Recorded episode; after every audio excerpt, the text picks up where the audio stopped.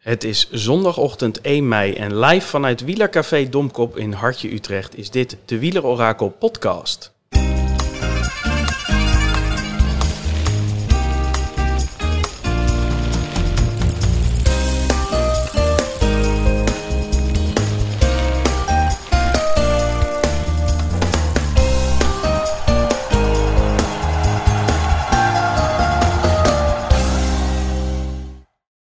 Live vanuit Wielercafé Domkop in Hartje Utrecht. En daar zit ik niet alleen, daar zit ik met Thomas. Goedemorgen. Goedemorgen, zondagochtend vroeg. Ja, was, eh, Slaap uit de ogen. het was even eh, vroeg wakker worden. Hè? We moesten vanuit eh Roelevaarsveen en eh Oestgeest eh, onderweg naar Utrecht. Maar eh, ik ben er nu al helemaal klaar voor, ja. Leuk. En rechts van mij, Arjan Zoer. Ja, goedemorgen. Goedemorgen. Hoe, hoe laat eh, stond jouw wekker? Uh, 7 uur vanochtend. Dus, Zeven eh, uur. Een goed uur rijden vanuit uh, Oene Epe. Kijk. Kijk. was goed. Ja, wat leuk dat je er bent. We zijn eh, eigenlijk voor het eerst met z'n drieën. Compleet, face-to-face. En in een prachtig wielercafé met wat mooie reliquieën aan de, aan de muur. Ja, echt een eh, traditioneel Kwaremond eh tenue hangt hier. Een of ander tenue van het eh, Nederlands studentenkampioenschap wielrennen. Ja, echt een eh, mooie ambiance. Ja. Ja. Oes- Oesgeest is natuurlijk mooi en tof en gaaf hè, en al die woorden die jij ervoor hebt. Maar dit ademt wel echt, eh, echt sfeer, vind ik. Dit ademt iets meer de koers. Ja, ja. Nou, mooi dat we zo op locatie en een beetje meet in de middel eh, kunnen doen. En wat gaan we doen? Ja, we gaan vooruitkijken naar de Giro d'Italia, die vrijdag 6 mei van start gaat. Ehm, en dat gaan we doen ehm, nou ja, onder meer met, eh, met een blik ook op eh, Scorito-tips die we gaan geven. Maar ook voornamelijk ehm, nou ja, eh, gaan we de computer laten, laten spreken. Daar hebben we verschillende klassementen eh, laten uitdraaien eh, met Arjan. En die gaat ons er helemaal doorheen loodsen. Maar voordat we beginnen heb ik eh, meteen, om er even goed in te knallen, heb ik wat dilemma's voor jullie allebei. De bedoeling is dat jullie één naam noemen. Ehm, en, eh, en dat we dat later nog heel eventjes gaan bespreken. Dus eh, om en om mogen jullie, eh, mogen jullie een naam noemen. Eerst Thomas, dan Arjan. Ja. Komt-ie. Chimolai of Consonni? Consonni, Chimolai. Bol, Bol of Dainese? Dainese, Dainese. Fiorelli of Modelo? Fiorelli, Ja, allebei niet. Eh. Bardet of Vos? Eh Bardet, Vos. Demare of Nizzolo? De Mare, Niet Zolo. Cavendish of Ewan? Ewan, Ewan. Gaviria of Bauhaus? Gaviria, Bauhaus. Lopez of Landa? Landa. dat zeg ik met een knipoog naar Iedereen Arjan wel, anders hoor. dan Landa. Dus eh Lopez. we komen er zo nog op terug, maar Landa en Arjan Zoer die hebben een verleden met elkaar en dat gaat niet zo goed samen. Bilbao of Bardet? Bilbao, Bilbao. Chicone of Dumoulin? Chicone. Chicone. Gaat die chauvinistisch, eh die ja. chauvinistisch... Als eh, Dani al hier had gezeten... Had Ja, eh, dat, die had ons denk ik eh, van achter die microfoon vandaan getrokken als ze dat hadden gezegd. Ehm Vendrame of Kort? Eh Vendrame, Kort. Bajoli of Ulissi? Ulisi, Ulissi. Kemna of Pozzovivo? Pozzo Vivo, Camera. Tesfation of Oldani? Tesfation, Oldani. Almeida of Carapaz? Carapaz. Almeida. Oh, we, zijn er, we zijn er gelijk doorheen. eh. Dit was de podcast, eh, dit dank wel. We, we hebben helemaal niemand geholpen. We zijn het continu oneens met elkaar. Ja, Ja, dat, is, eh, dat is ook de grote dilemma natuurlijk. Ja. Hè? Dat op Twitter eh, komen er allemaal van dit soort vragen altijd voorbij. ja. En dan is het altijd eh, A of B, Ja, Ja. afhankelijk van wie de dienst heeft. afhankelijk van, eh, van wie de dienst heeft. ja.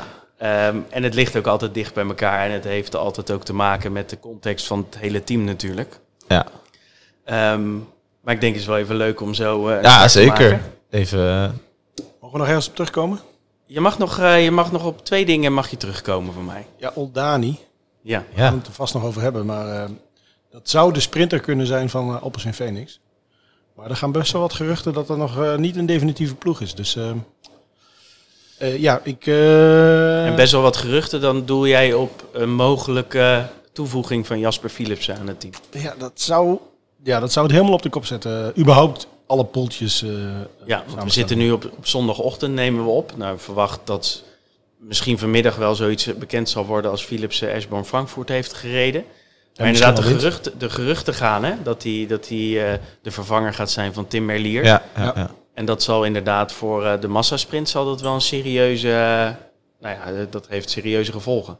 Ja, het is natuurlijk wat anders. Kijk, Oldani is natuurlijk wel leuk, maar ja, die gaat niet eh, in principe uh, Ewan en eh, De Maar en Cavendish erop leggen. Nee. Terwijl Philipsen wat dat betreft gewoon meteen in dat rijtje komt. Dus Ja. ik ben ook heel benieuwd als hij dan gaat rijden, wat dan onze, onze vrienden van Scorito in de waardering doen daarvan. Van Philipsen. En dat kan voor veel mensen, kan dat ook de ploeg die nu dan, nou, bij meest, het zit niet in beton, maar het zit toch al, hè, de eerste versies zijn gemaakt. Ja, dat, persoonlijk zou ik er wel ruimte voor vrijmaken voor Philipsen. Ja. Ook voor de teampunten en alles. Als ik Scorito was, zou ik hem 2 miljoen maken. Ja, maar ik, gelukkig ben jij Scorito Ja. niet. Schat in dat hij toch ook wel richting de 3,5 miljoen gaat, eh, eerlijk gezegd. Misschien wel 4, Ja, door die je- 10 punten ook nog. Hè? is vier, ja. ja. Ja, maar als bijvoorbeeld, nou ja, we komen er zo natuurlijk op terug, maar als, als, als Mathieu eh, echt zin heeft en die, eh, die pakt natuurlijk op dag 1 alles, dan, eh, dan heeft, eh, heb je als teammaat heb je ook direct al veel punten. Ook dat. Wilde jij nog ergens op terugkomen, Thomas? Nee, denk ik niet. Ik, eh, ik heb wel een aantal twijfels gehad, hè, van dat je denkt van ja, eh, Allebei. Ja, misschien of allebei, Allebei niet. Eh, nee, ja, precies. Dus dat is, dat is wat lastig. En ja, weet je, Dumoulin, die gun ik gun hem eigenlijk een hele goede Giro. Ja. Alleen ja, ik, ik heb echt wel een beetje een hard hoofd erin, eerlijk gezegd. mijn tactiek met dit soort dingen is altijd neem hem niet. Ja, Geniet ervan als hij het wel doet. Ja. Dan extra balen als, hij het, als je hem hebt en het niet doet. ja, Dus dat zijn van die, die tactieken. Dat is ook, was ook de laatste over die, die had toen Twente Ajax was een keer kampioenswedstrijd. Er was iemand die was voor Ajax. Toen heel veel eh, geld ingezet op, op Twente dan, zeg maar. Dat als Twente dan wint, dan heb je best wel een, eh, een, eh, ja, een leuke dag financieel. Maar dan verliest Ajax kampioenschap. En als Ajax wint, dan heb je het kampioenschap op feest. Dus dan heb je ook altijd wel iets om te vieren. dat is buitengewoon slim. Ja, nou goed, Ajax won, dus eh, dat was... eh, Financieel een domper. Ja, dat denk ik, ja. Dat wel. Eh, had jij nog één ding waar je op terug wilde komen, Arjan? Of is het... eh, gaan we Nee, het, we, eh, we- we gaan het zo meteen nog wel eh, over hebben. Maar die, die, die sprinters eh, van de Paarse ploeg, eh, ja, beide vond ik ze niet super. Nee, nee, zeker. Ehm, ja, pakken we hem ook met de insteek Scorito-spel, pakken we hem eh, door. Ja. Thomas, zou jij even kunnen toelichten eh, nou ja, wat de, grof de spelregels zijn en eh, waar je rekening mee moet houden? Ja, ja nou, dat, is, eh, dat is prima. Scorito is natuurlijk, denk bij veel mensen en bij veel luisteraars ook wel bekend hoe het, hoe het in zijn werk gaat. Hè. Je selecteert een team van 20 renners voor een totaal van eh 45 miljoen punten. Europunten zullen we maar niet noemen. Hè. Daar hebben we met Martijn over gehad. Dat was een, eh, een beetje een eh, begrip dat daar niet gebezigd Ja, mocht de worden. podcast die we hebben opgenomen met de CEO van Scorito, Juist. Martijn van Dijk. Ja, ja ook eh, zeer luisterwaardig. En heel interessant om te zien hoe ze daar tot de punt komen. Maar in, in ieder geval, je komt tot, tot 45 miljoen heb je. En daar selecteer je 20 renners voor. Nou, je probeert natuurlijk zo goed mogelijk afwegen tussen klimmers, sprinters en punchers of tijdritspecialisten te nemen. En uiteindelijk die 20 renners die gaan punten voor je halen. Eh, elke etappe selecteer je 9 renners eh, in jouw team. Die renners kunnen op die, in die etappe punten halen. Dus dat is enerzijds voor de uitslag in de etappe. Maar ook voor eh, als zij hoog staan in het algemeen klassement, puntklassement, bergklassement of jongerenklassement. Elke etappe kan je ook een captain selecteren. Dus dat betekent dat, jij, dat je ook één renner selecteert waarbij de etappepunten dubbel tellen. Dus dat kan best wel eh, lucratief zijn. Hè? Als je bijvoorbeeld de, winnaar van een etappe krijgt 50 punten. Als je die winnaar dus als captain hebt, dan betekent dat dat je twee keer 50, dus direct 100 punten voor die renner krijgt.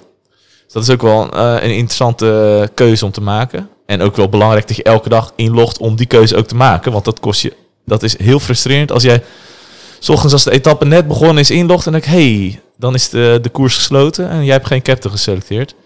Ja, dat heeft mij in het verleden wel de, wat frustratie opgeleverd. Ja. Nou, wat er dus, eh, uiteindelijk gaan dus die renners, eh, die gaan allemaal punten halen. En eh, nou ja, dan, wat nog meespeelt is dat er ook nog sprake is van 10 punten. Ja. Dus je hebt, Je hebt eh, renners die bij de etappenwinnaar in de ploeg rijden. Die krijgen bijvoorbeeld 10 punten als, eh, als die renner de etappe wint. Hè. We hadden het net al even over. Stel bijvoorbeeld eh, Mathieu van der Poel wint een etappe in de Giro. En Oldani is zijn teamgenoot. Dan krijgt hij 10 punten. Maar alleen als je hem opstelt, hè? Ja, alleen als je hem opstelt. A- Alleen de punten, alleen de renners die je opstelt, die halen punten. Ja. Dus dat is eigenlijk de tweede frustratie. Dat is de grootste pijn. Ja, dat jij een renner in jouw 20 eh, koppige ploeg hebt. Maar dat je hem net niet hebt opgesteld. Omdat je dacht van, nou, deze etappe gaat hem niet worden voor deze, deze renner.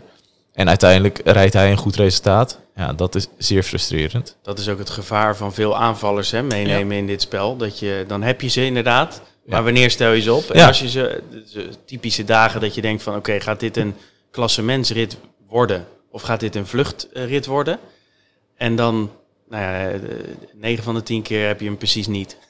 Ja, of ritten dat, jij, eh, dat je zo'n aankomst hebt waarvan je zegt van ja, het loopt net wat omhoog, het is net wat lastig, maar is het voor de sprinters of is het voor de punchers? Of gaan opeens... Je had natuurlijk in het verleden in de Vuelta Roglic altijd. Nou, die, Ja. die, die, die sprint ook gewoon mee als het gewoon net, eh, net een bruggetje omhoog was. Ja. En dan zat hij er wel bij en die scoorde wel een bak aan punten. En had jij hem misschien niet opgesteld, weet je. Dat zijn van die frustrerende dingen. Heb jij, eh, heb jij ook nog wel zo'n beeld helder? eh, is er typisch iemand die je wel eens meeneemt en die er nooit in zit, Arjan? Nou ja, een van de redenen waarom ik bijvoorbeeld nooit Thomas de Gent zou selecteren, is, is omdat je niet precies weet eh, wanneer die gaat aanvallen en of die meekomt in de aanval. Dus dan heb je hem in je ploeg eh, en dan stel je hem op eh, en dan doet hij niks. Heel veel dagen lang en dan op een gegeven moment denk je, nou, het wordt hem niet meer. En dan stel je hem niet op en dan is hij... En dan eh, poef, Ja, daar is hij. dan rijdt hij weer die Stelvio op eh, Ja. met, een, met een vlag in zijn handen. Ja, ja, ja, ja, nee, dat, dat zijn inderdaad van die frustrerende dingen. Maar goed, dat, hè, dat hoort er denk ik allemaal bij. En dat maakt het ook wel mooi. Eh, Ja. Dus dan... eh, We zijn niet van plan om dat echt te gaan veranderen, hè? hebben we van Martijn toen begrepen. nee, maar ik, ik vind dat ook wel iets positiefs. Ik, eh, ik, het is ook wel echt een element van het Scorito-spel, vind ik. Dat je ook van die 20 renners er 9 moet selecteren. Ja. Eh, nou goed, dus eh, uiteindelijk eh, allemaal punten en per dag punten voor de leider in het, eh, of voor de top 5 in het algemeen klassement, puntenklassement, eh bergklassement, jongerenklassement. Ja, dat, en dat jongere is dan ook extra interessant, hè? omdat je daar dus ook makkelijk extra punten mee kan Ja. scoren elke dag. Ja, dus stel jij hebt de, de, het kan natuurlijk, hè, theoretisch in deze Giro rijdt Almeida mee. Dat is, een, eh, dat is een van de kandidaten voor de eindzege, wordt hij genoemd. Ja. Dat is ook, die doet ook mee in het jongerenklassement. Dus dat Ja. betekent dat als hij dus eh, aan de leiding staat in het algemeen klassement, krijg je daar elke dag krijg je, eh, krijg je daar 10 punten voor, omdat hij aan de leiding staat in het algemeen klassement.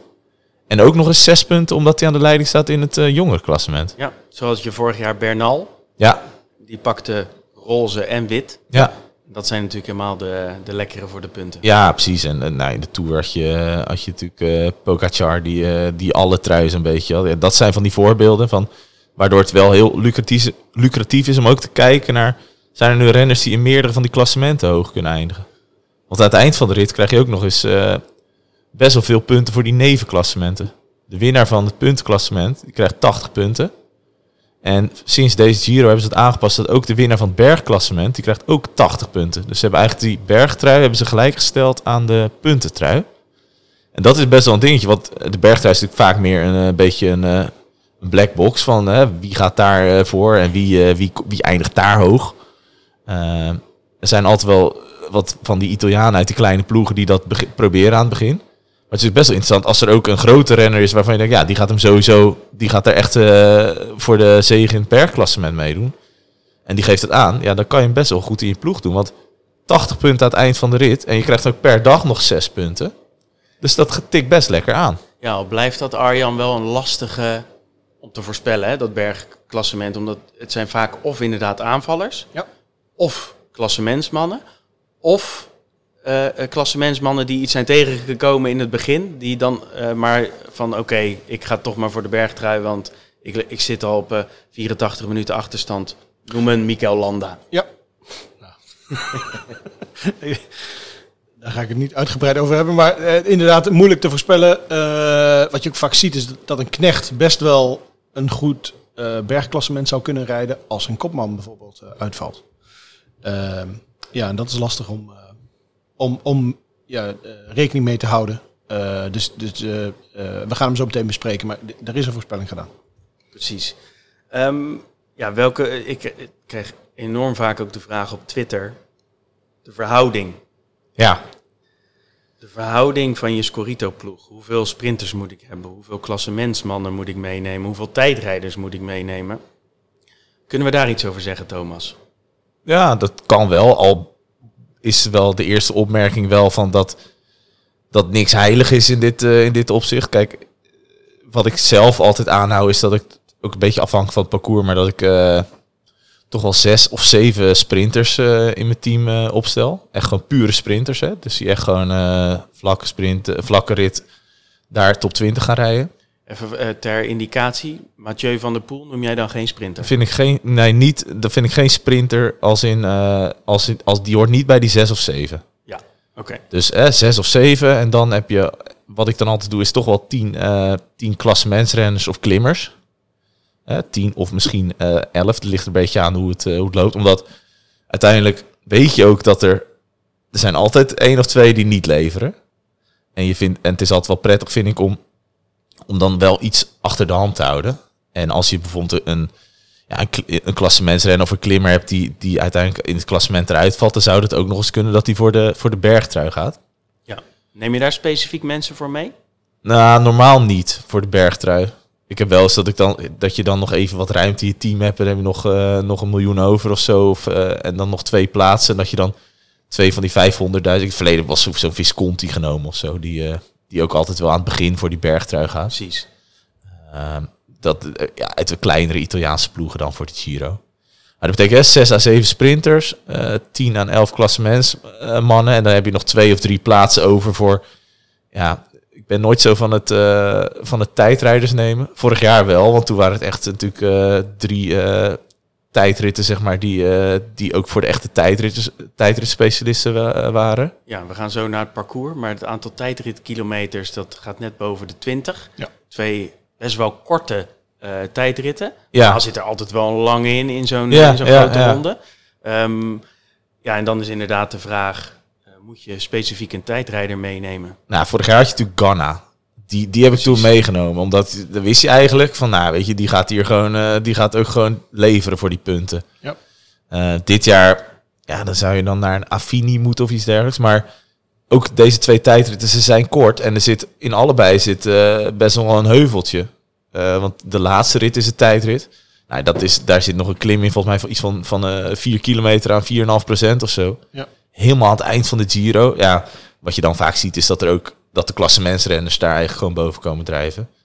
Dus voor deze Giro, ik heb op dit moment geen eh tijdritspecialisten erin staan. Hè? Anders dan, dan mensen voor het klassement met een goede tijdrit. Hè? Een Almeida. Ja, bijvoorbeeld. Ja, En, en- eh, je kan ook denken aan een Poort, die kan een goede tijdrit rijden. Ja, precies dat. Dus Kelderman, Meestal, eventueel. meestal kijk ik naar eh, renners die eh, goed kunnen tijdrijden en een knecht zijn van een potentiële kopman die Ja. een roze kan pakken. Ja, dat zijn inderdaad, dan zou je, het nog, dan zou je dat zeker kunnen nemen. Want als ik bijvoorbeeld eh, een Ghana had vorig jaar, die pakte ook nog heel veel punten. Omdat eh, Bernal natuurlijk Ja. eh, alle trui, of tenminste die twee truien had. Ja, en was dat niet ook een eh, proloog meteen? Dus dat, Ja, dat- dan, dan wordt het helemaal interessant om wel een tijdrijder natuurlijk te nemen. Ja, Ja. dan heb je meteen roze Wat- en punten precies. en de rit. Dus ja, dat... eh, Ehm, punchers, neem je die nog los mee?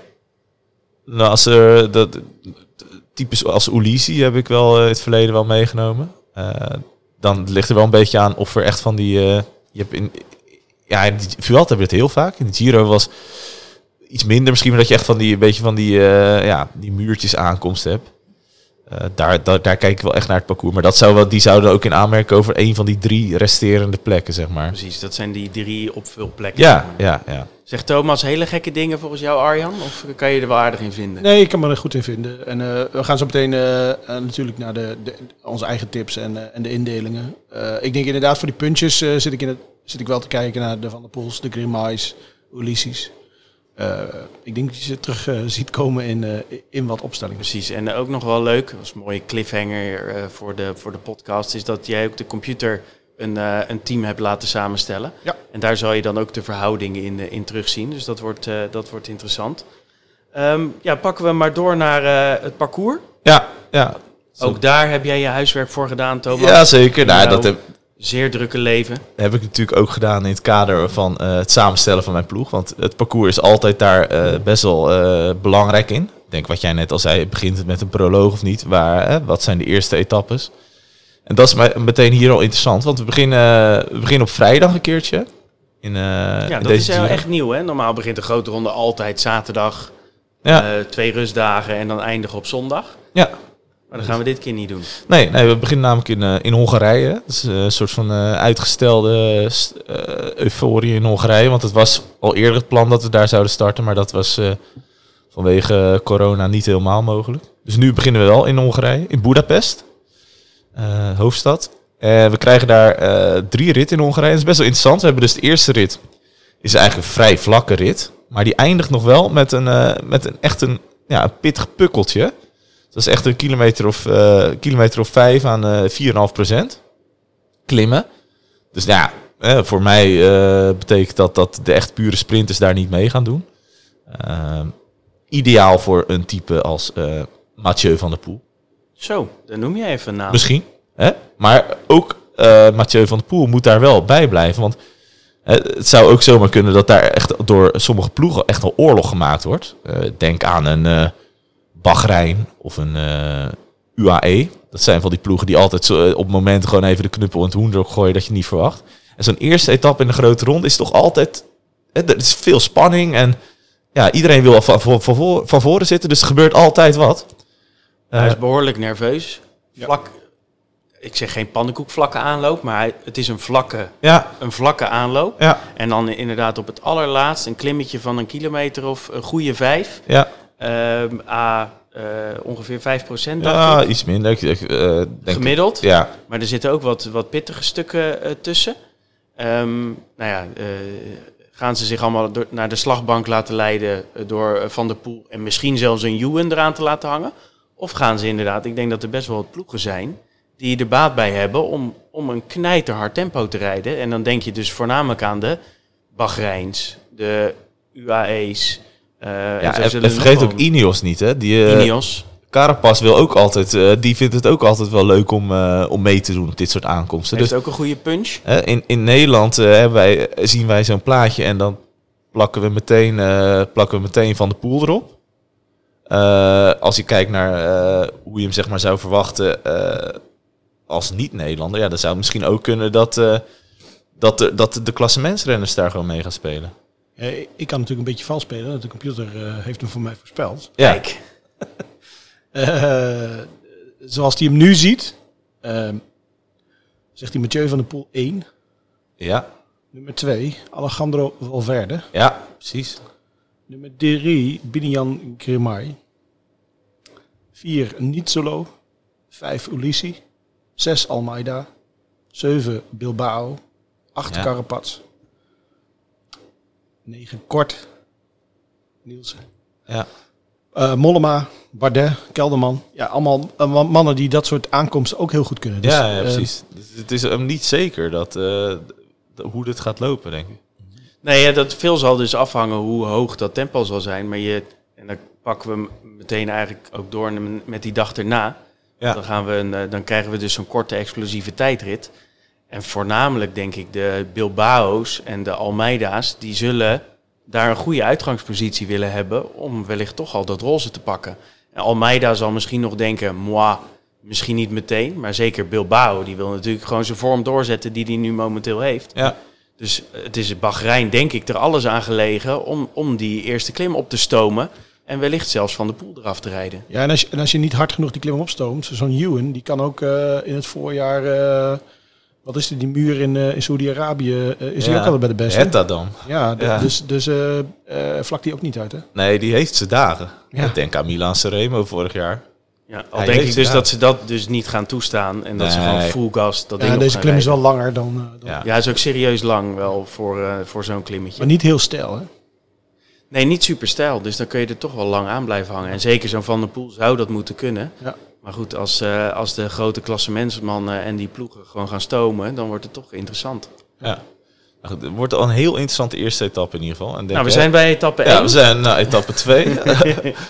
Ga goed. We zitten hier tot, eh, tot vier uur vanmiddag. Nee. Eh, tweede etappe, wat jij zei, denk ik. Korte tijdrit, kilometer of negen. Eh, met toch wel een, ja, toch een pittig heuveltje aan het eind ook. Dat, dat is een kilometer of een dikke kilometer, maar er zitten nog wat steile stukken in. Dus en dan moet je wel je, je kracht goed verdelen, dat je daar nog wat voor over hebt. Is ook allemaal in Hongarije nog. Derde etappe is een vlakke rit in Hongarije. En dan, gaan we, dan hebben we dus die rustdag. Ja, heel snel een rustdag. Ja. Voor, voor grote rondebegrippen is het ook weer vreemd. Ja, precies. Maar goed, die hebben, dus, eh, die hebben we simpelweg gewoon nodig, omdat we moeten verplaatsen. Want Ja. we gaan van, eh, we gaan van eh, Hongarije gaan we naar Sicilië. Het eiland... De laars. De, ja, we gaan, naar, ja, we gaan naar Italië en we gaan naar het, het meest zuidwestelijke eilandje daar, het meest grote zuidwestelijke eilandje, Sicilië. En toen dachten de parcoursbouwers van, nou, wat gaan we doen? Even een vlak ritje om te beginnen. Nou, dat is al lastig op Sicilië, maar deze niet. Ze pikten meteen de klim van Sicilië eruit om daar eh, te finishen. De Etna, de, de vulkaan. Ja. Nooit echt eh, veel uitbarstingen geweest eh, op fietsgebied, zeg maar, in het verleden. hè. De Etna is wel vaker een finishplaats, maar het stelt mij altijd wel een beetje teleur de laatste tijd. Op die laatste editie toen won die, weet je ook weer, Caicedo, die, eh, die was voor, Pocketklimmertje. Ja, vanuit een vroege vlucht. En daarachter was er nog ja, Harm van Hoeken, die pakte wat seconden. Kelderman, die deed aardig mee, maar er was niet het spektakel waar je op had gehoopt. En dat komt met name omdat het best wel gelijkmatige klim is. Ja. Procentje of zes. En de wind speelt er altijd een grote rol. Dus het blijft altijd vrij gesloten. Je hebt nu wel een mooi, eh, dat is altijd een soort van enig- enigma voor, eh, nou, voor de voorspelling in ieder geval. De dag na een rustdag eh, verteert lang niet ieder- iedereen Nee. even goed. Dus eh, ik ben echt heel benieuwd wat dat Het is een heel eh, gek doen. begin, hè, Ja. eh, deze Giro. Ja. Eh, en inderdaad, na een rustdag is altijd, altijd, altijd raar. En Ja. de eerste bergrit is ook altijd raar. Ja, Dus ik denk het versterkt elkaar. dat het raar wordt. ja, ja nee, dat zou kunnen. En, en, en er zijn allicht al mensen die, eh, die toch wel op die eerste etappe al te weten zijn gekomen. Nou, niet iedereen is helemaal goed in vorm. Dus het kan ook een reden zijn voor ploeg om even, even te testen. Eh, we gaan het zien. Maar ik, maar ik ben nog niet heel overtuigd van dat dit een enorm spektakel zal worden. Maar goed, we zullen het beleven. Rit 4 in ieder geval meteen een stevige aankomst. Ja, bergop. bergop. En meteen eh, de, de, eh, de bergtrui die daar stevig om de schouders van iemand komt te hangen. Dat zal de winnaar van die etappe zijn. Eh, dan hebben we de vijfde etappe, die gaat naar Messina. Dat is natuurlijk een beetje de Nibali-etappe, die haai van Messina. Nou, als je kijkt naar de etappe zelf, er zit een best wel pittige klim in, maar die zit helemaal in het midden van de etappe. Dus verwacht eigenlijk dat daar wel wat sprinters gewoon eraan blijven hangen, dat we daar gaan sprinten. Echt? Ja, ik denk wel. Die klim die is, op, eh, die is op 100 kilometer van de streep. Ja. Je denkt van niet? Eh, we gaan het zien. Oh, jij hebt in je computer, heb jij, jij zit daar al die computervoorspellingen te kijken zeker. Ik doe het vanuit wat ik denk. Hè? Dus, ja. eh, Mm, ja, ik zie het. Het is een, eh, een beetje een twijfelgeval. De top eh, na 75 kilometer koers. Dus dan is er nog bijna 100 kilometer daarna. ja, het is, het is 20 kilometer aan een presentje of 4. Ik, Dus denk, ik, denk dat, eh, categorie. ik denk dat de vroege vlucht eh, wegblijft.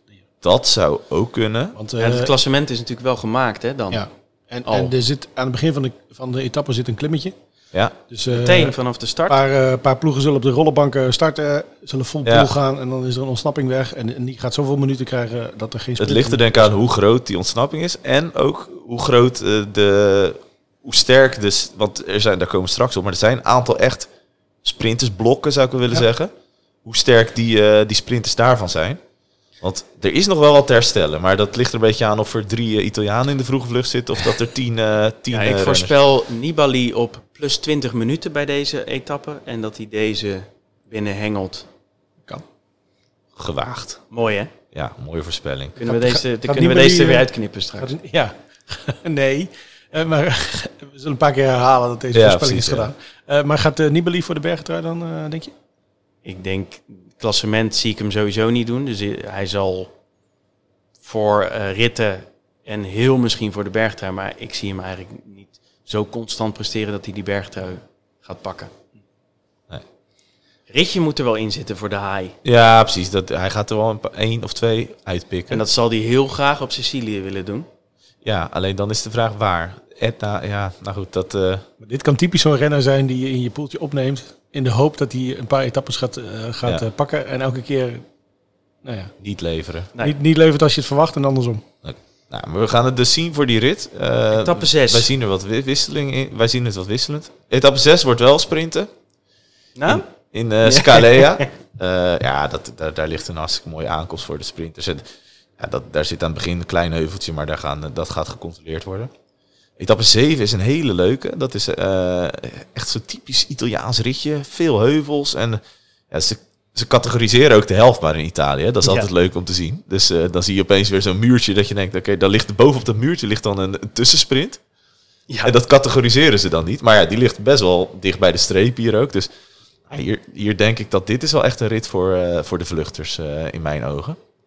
En ook de laatste paar honderd meter gaan ook nog stevig Ja. omhoog, terwijl dat niet gecategoriseerd is. Er staat een soort van Ulysse eigenlijk op deze etappe geschreven. Alleen je moet het toch maar weer zien. Ja. Etappe 8 is net zo'n rit. Daar, daar hebben ze dus één bergje van vierde categorie gecategoriseerd in eh, Italië. Maar het gaat alleen maar op en af. Dus dit zijn ook van die ritten die zijn eigenlijk niet of nauwelijks te controleren door het peloton. Dus dan krijg je ook gewoon dat er dat mensen. Het, het gaat ook weer bergop of heuvelop vanaf de start. Dus je krijgt gewoon een sterke kopgroep.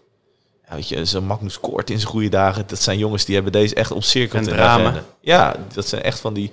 Deze, die staan echt rood omcirkeld in de agenda. Nou, dan hebben we op zondag eh, 15 mei. Zitten we al bij etappe 9. Dan gaan we naar Blokhuis.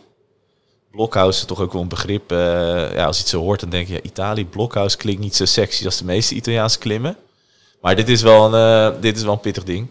Stevige stoemper is dit. Ja, Quintana won hier een paar jaar geleden nog. Dus eh, de Giro die, eh, die Dumoulin won. Daar won Quintana Blokhuis. Alleen dat was volgens mij echt een aanloop die gewoon een biljartvlak was. En dan alleen de Blokhuis omhoog. Nu zitten er al wat bergjes daarvoor ook. Met name vanuit de start meteen pittig. Dus Zo. Inderdaad, is, derde categorie vanuit de start. ja, en dan daarachteraan komt nog weer twee. Dus hier gaat ook een sterke kopgroep vooruit blijven. En de- hier is maar de vraag van, ja, hebben klassementsploegen zin om te controleren? Want voor de blokhuis krijg je ook nog een, eh, nog, nog een eh, pittig ding. Ook een eerste categorie. Eh, dus dat betekent dat het is heel lastig te controleren. Hele, hele pittige rit. Dit is een hele, hele vieze. En ook voor de dag voor de rustdag. Ja. En dat heeft weer als voordeel dat er wel de kaart op tafel kunnen. Ja, hier gaan zeker kaarten op tafel. Dit is een hele pittige. Eh, dan hebben we Een inderdaad... sleutelrit. We benoemen hem tot sleutel. Nou, dit zijn van die ritten dat dan een, dat je al ziet dat er dus twee of drie van die klassementsrenners helemaal er doorheen zakken. Landa, je- denk jij? Eh, Landa niet, denk ik. Die, eh, dus hoe vaak mogen we Landa noemen tijdens deze podcast? Ja. Vaak. Heel Zo als ik, vaak als ik. Landa noem, als ik kijk tegenover me, dan zit er iemand heel boos naar me te kijken. Te schoppen met, met Ja, het is Hij kan je net top. niet raken. Nee, nee maar dat, eh, dat weet ik niet. Maar in ieder geval een aantal. Bijvoorbeeld, je had vorig jaar ook die Almeida verloor toen eh, in één keer vier minuten of zo in zo'n rit. Eh, dat was ook heel snel. Traditionele Simon Yates inzinking. Zou Ja. ook kunnen. Ja, daar, we het ook nog Maar die eens heeft hij eh, van de week al gehad, toch? Ja, Ja, Dat klopt. Hij heeft Gisteren. net, net wat te vaak een inzinking inderdaad. Maar goed, daar gaan we het zo nog over hebben, denk ik. Dan gaan we, krijgen we etappe 10 is wat heuvelig. Eh, na een vlak begin. Dat is wel te controleren, maar ja, toch ook weer lastig om hier een massasprint van te maken. Ja, maar dat is een rit. Hè. Die rit is totaal 200 kilometer. Dan heb je 100 kilometer is biljartvlak. Het hoogteprofiel gaat van 5 naar 6 naar 4 naar 5 naar 6 naar 4 hoogte, eh, meter hoogte. En dan gaat het opeens heuvelen. En dan gaan ze weer naar, gaan ze naar 230 meter. En dan blijft ze op en af en op en af. Ja, en dat ga je in die benen voelen. Dus weet je, dat controleren daarvan is echt lastig. Eh, En de dag na de rustdag, Arjan. Ja, dus, eh, de, eh, er zijn altijd een paar renners die, eh, die dan eh, nou ja, de- het echte klapje van de hamer krijgen. Dus ik, eh, ik heb al een paar keer in de data geprobeerd om eh, te zoeken welke renners goed en welke renners eh, nou ja, eh, slecht na een rustdag kunnen zijn. Eh, maar ik kan er eigenlijk nog geen vinger op Je leggen. hebt er nog geen scriptje voor. je hebt wel altijd van de renners die, die zeggen dat. Hè, van, ik ben altijd niet zo goed in de, de dag Ja. na de rustdag. Dus ik denk wie dat nou ook weer altijd Is zegt. dat niet Bogert, die had er ook iets mee, toch? Ja, dat, dat was En dan weet ik niet meer of het juist wel of juist niet goed was. En dan moeten we misschien nog even nazoeken. Maar inderdaad, dat soort eh, verhalen van die renners die dat zeiden, die zijn er altijd wel. En sommigen doen niks op zo'n rustdag. En Ja. sommigen die, die zweren erbij om wel gewoon vier uur op die fiets te gaan zitten. Ja. Maar goed, daar komen, daar komen we later wel op. Nou, dan gaan we even. Etappe 11 hebben ze het biljartlaken uitgelegd. Ja, die is 200 echt vlak. kilometer, dat wordt eh, sprint tot Maar dat, is- dat is ook de enige die echt heel een biljart vlak is. Hè. De rest zit allemaal al wat... eh, Ja, dit is, er- hier hoef je verder, eh, of het moet, eh, is dit niet op de Po-vlakte? Had ik dat ergens gelezen? Daar kan nog wel eens waaien, maar ja. als het, eh, je hoeft er niet, eh, niet direct je, eh, je wekker voor te zetten om vanaf het begin aanwezig te zijn. Nee. Ja, en nou, dat is, dus die zit, er, die zit erin. Dan krijgen we de Twaalfde rit eh, naar Genua. Daar zit een hele vieze oplopende eerste helft van de etappe in. Dus dat zou prima kunnen zijn voor, voor wat vluchters om, eh, om daar eh, weg te gaan. Dan krijg je daarna nog twee klimmetjes van derde categorie. En ja, dat is ook weer, ja, ik blijf zeggen, maar dat is niet makkelijk te controleren, denk ik. Dat is een beetje het profiel van het, eh, van het landschap in het duingebied eh, Katwijk-Wassenaar, vind je niet? Ja, nou toevallig heb ik daar vorige week nog gefietst, eh, Tom.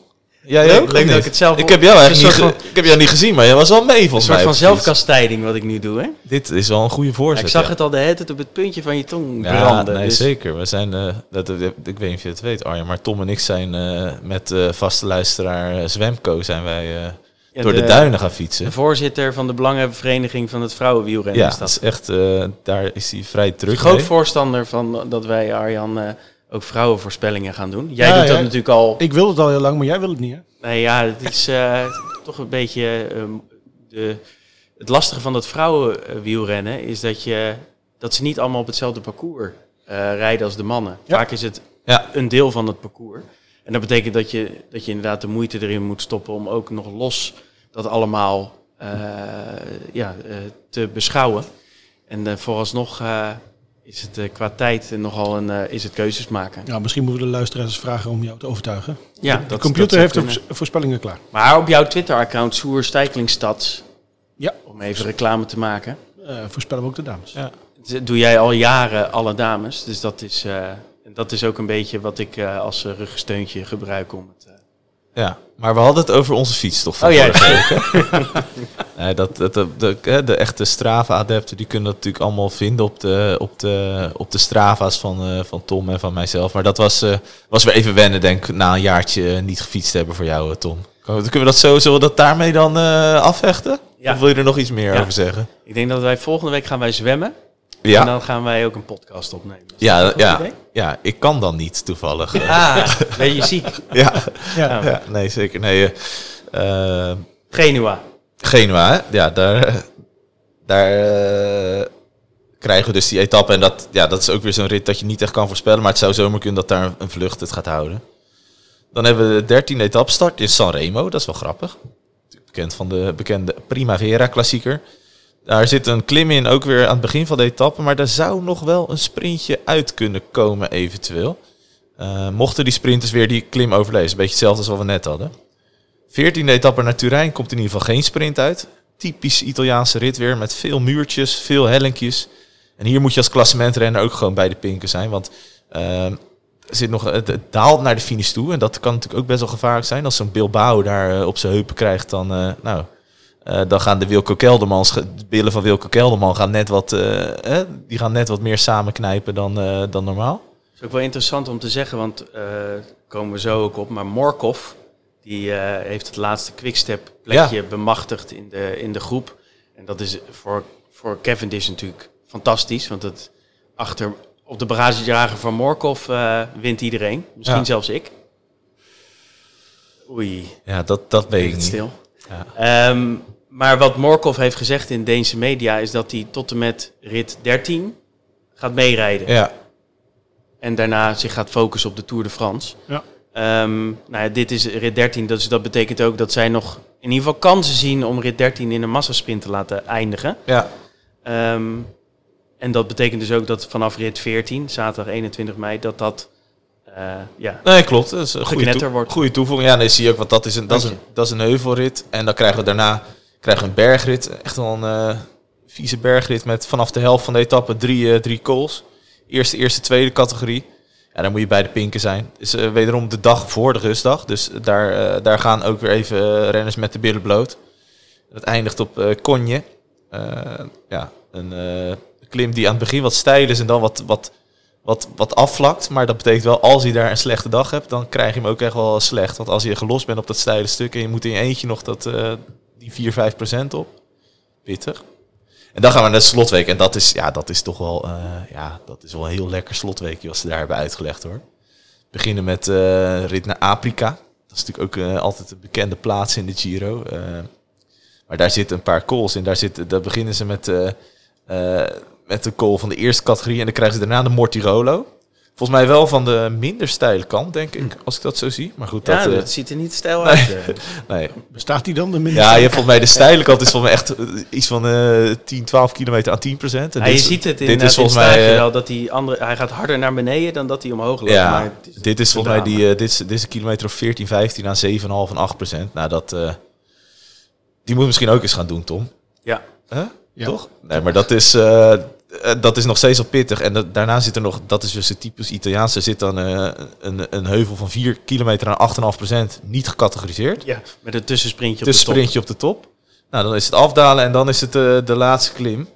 En, Dan eh, spreekt hij maar eens uit. ja, Valco di Santa Castiglia, denk ik. Cristina. Cristina, excuus. Ja, dat is een, dat is een hele vieze. Dat is, dat is echt eh, een van de meest eh, eh, smerige klimmen die erin zitten. Want dat is eigenlijk een klim die eigenlijk boven de 10% eh de hele tijd zit. Met ook uitschieters naar 15%. En in de wetenschap dat je al de Mortirolo in de benen hebt, is dat niet heel lekker. En de dag na de rustdag. Ja, en, en eh, als je sprinter bent en je zit in de rustdag en je ziet dat als... eh, ja. Dan ga je toch even naar het, naar het vluchtschema kijken eh, van, eh, van welke vluchten er gaan. dus ik weet dat er een discussie was over Van der Poel eh, of hij hem gaat uitrijden of niet. Maar als je dit toch, dit toch ziet, waarom zou je... Waarom zou je jezelf dit aandoen? Ja, die laatste week... eh, dat heb ik ja, mezelf ook wel eens Ah. Rit 18 is misschien nog, eh, Ja, ja, is ja, nog zeker, wat. Maar, ja. maar eh, Nee, dat is... eh, je trekt jezelf al helemaal uit elkaar eh, als je ook de Tour nog wil rijden, zoals eh, Van der Poel... eh, eh, ja, maar ook Ewan waarschijnlijk Ja. ook. Ja. We gaan hier veel afstappers zien. Aankomst is niet helemaal bergop, want het ligt een kleine afdaling nog Ja. naar beneden. Maar dat is meer eh, Voor Nibali. voor Nibali. Ja. ja, dat zeggen we nu al. Ja, precies. Ja. Maar dat, tegenwoordig kan je misschien nog meer zeggen voor een Bilbao of Bardet, ja, wat ja, ook ja. goede dalers zijn. Dat denk je, dan heb je het gehad. Hè? Dan heb je daar, ben je daar Afrika bij binnen. En denk je de volgende dag, dan ga je s'avonds op je kamer, ga je dat routeprofieltje van de volgende dag kijken. Etappe 17.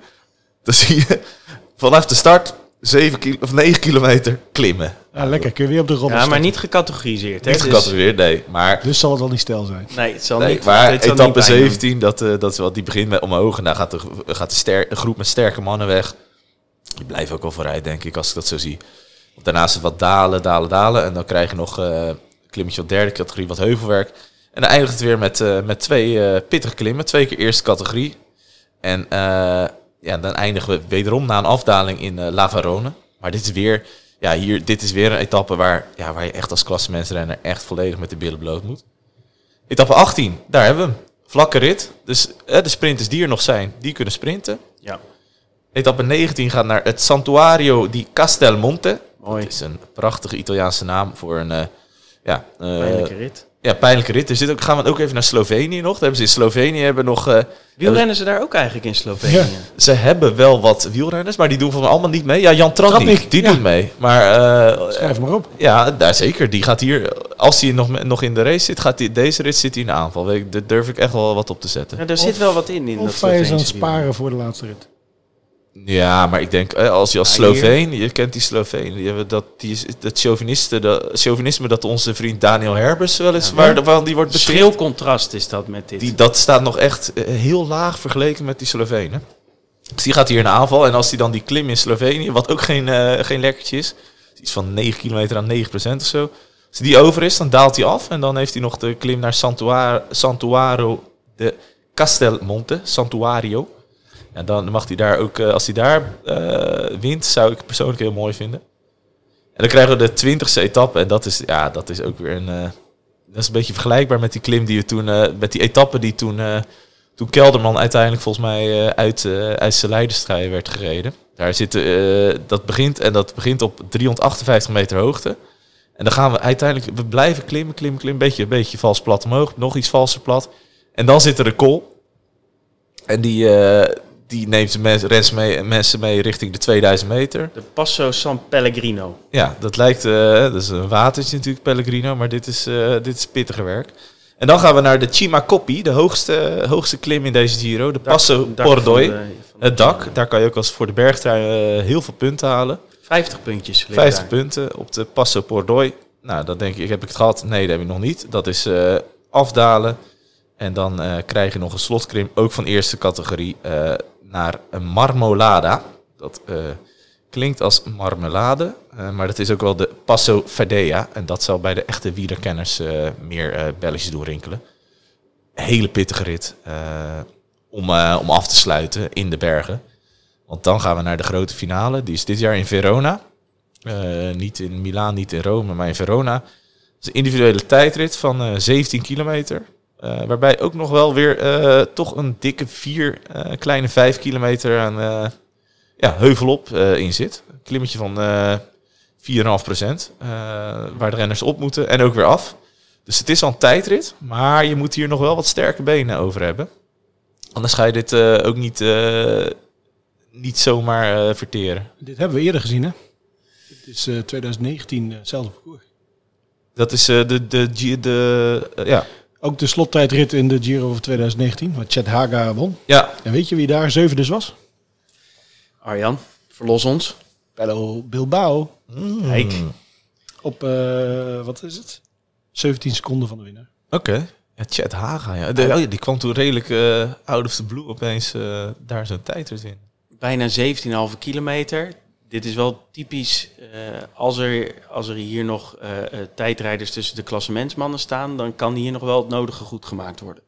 Ja, je kan, het zou heel mooi zijn als de Giro hier beslist wordt, vind ik. Zou zomaar kunnen. Goed, dat is dus het, het parcours. Ja, het, het was misschien, we hebben we, elke etappe zijn we even doorgegaan. Eh, het kan, het, als je het samenvat, zijn het zes sprintetappes, denk ik. Acht bergetappes, vijf keer bergop. Vijf heuveletappes en twee tijdritten. Mooi.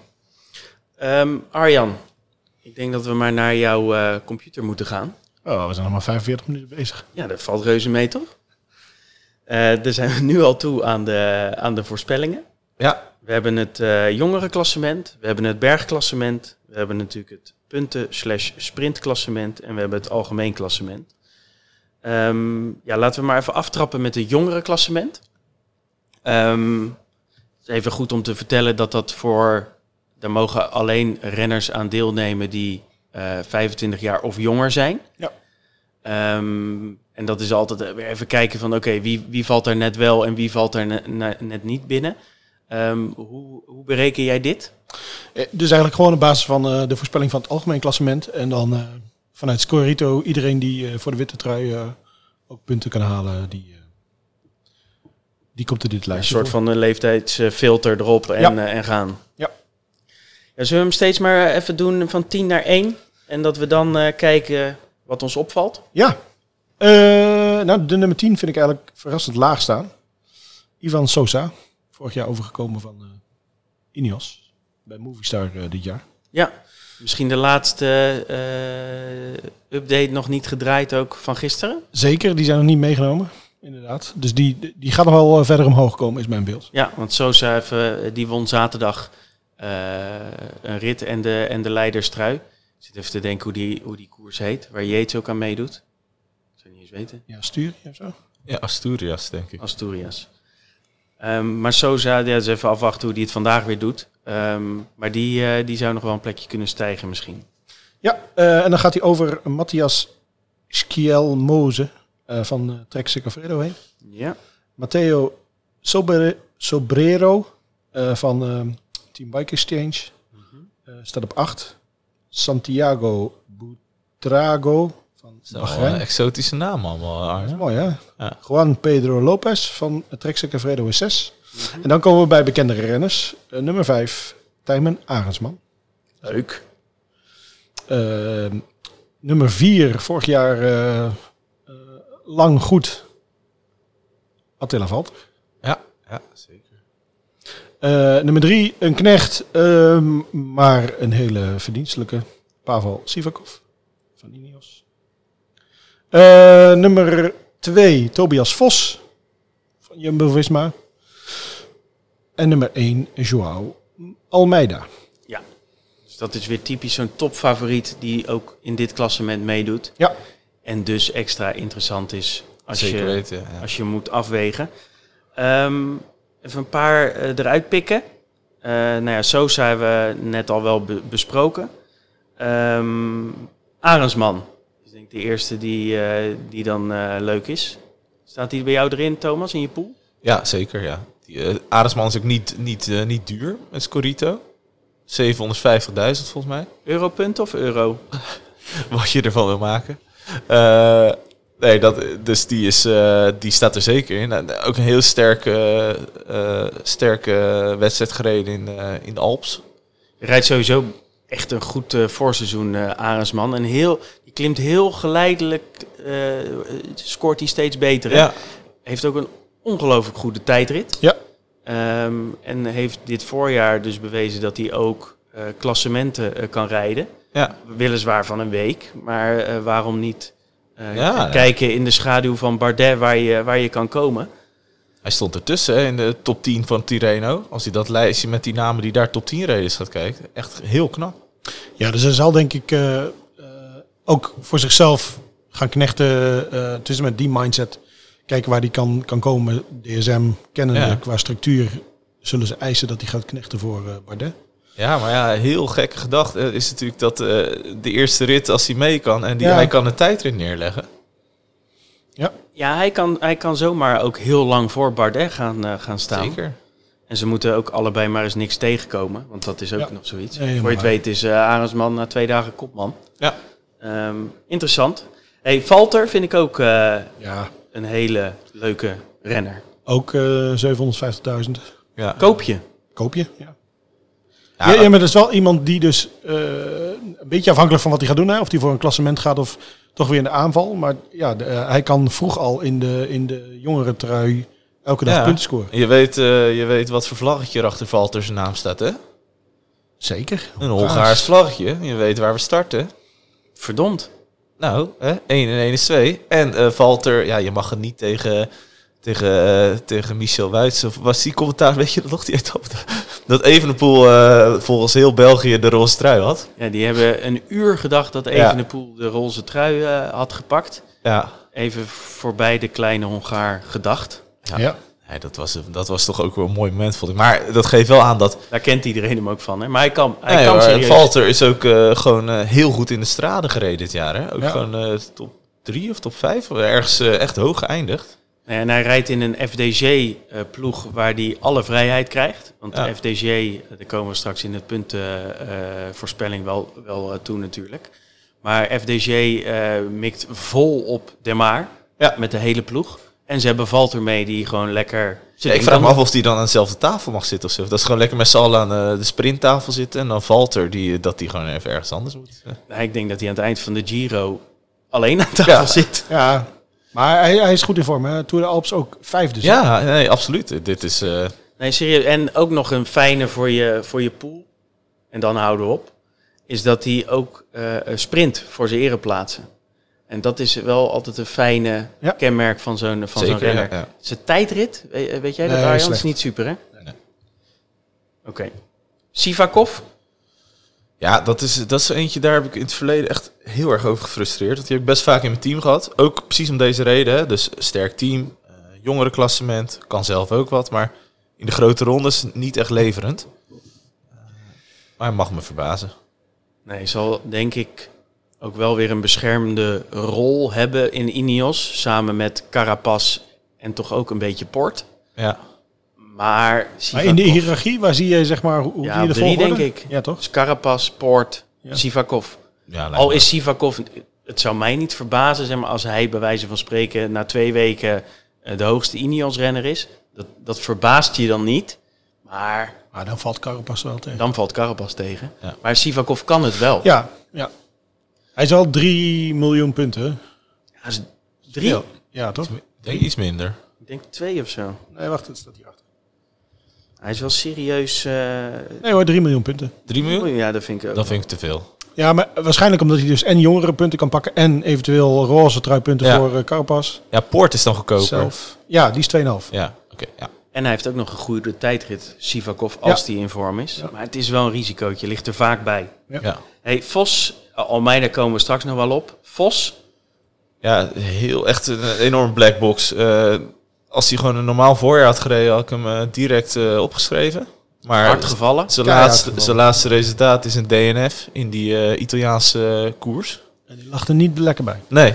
Dus Nee, en de, de- het probleem natuurlijk nu met dit, met in, de, in de huidige tijd waarin we leven, eh, rijden ze niet per se heel veel voorbereidingswedstrijden, maar gaan ze lekker op hoogte zitten. Nou, zo ook met, met Vos. Ja. Ze weten eigenlijk helemaal niks. Nee.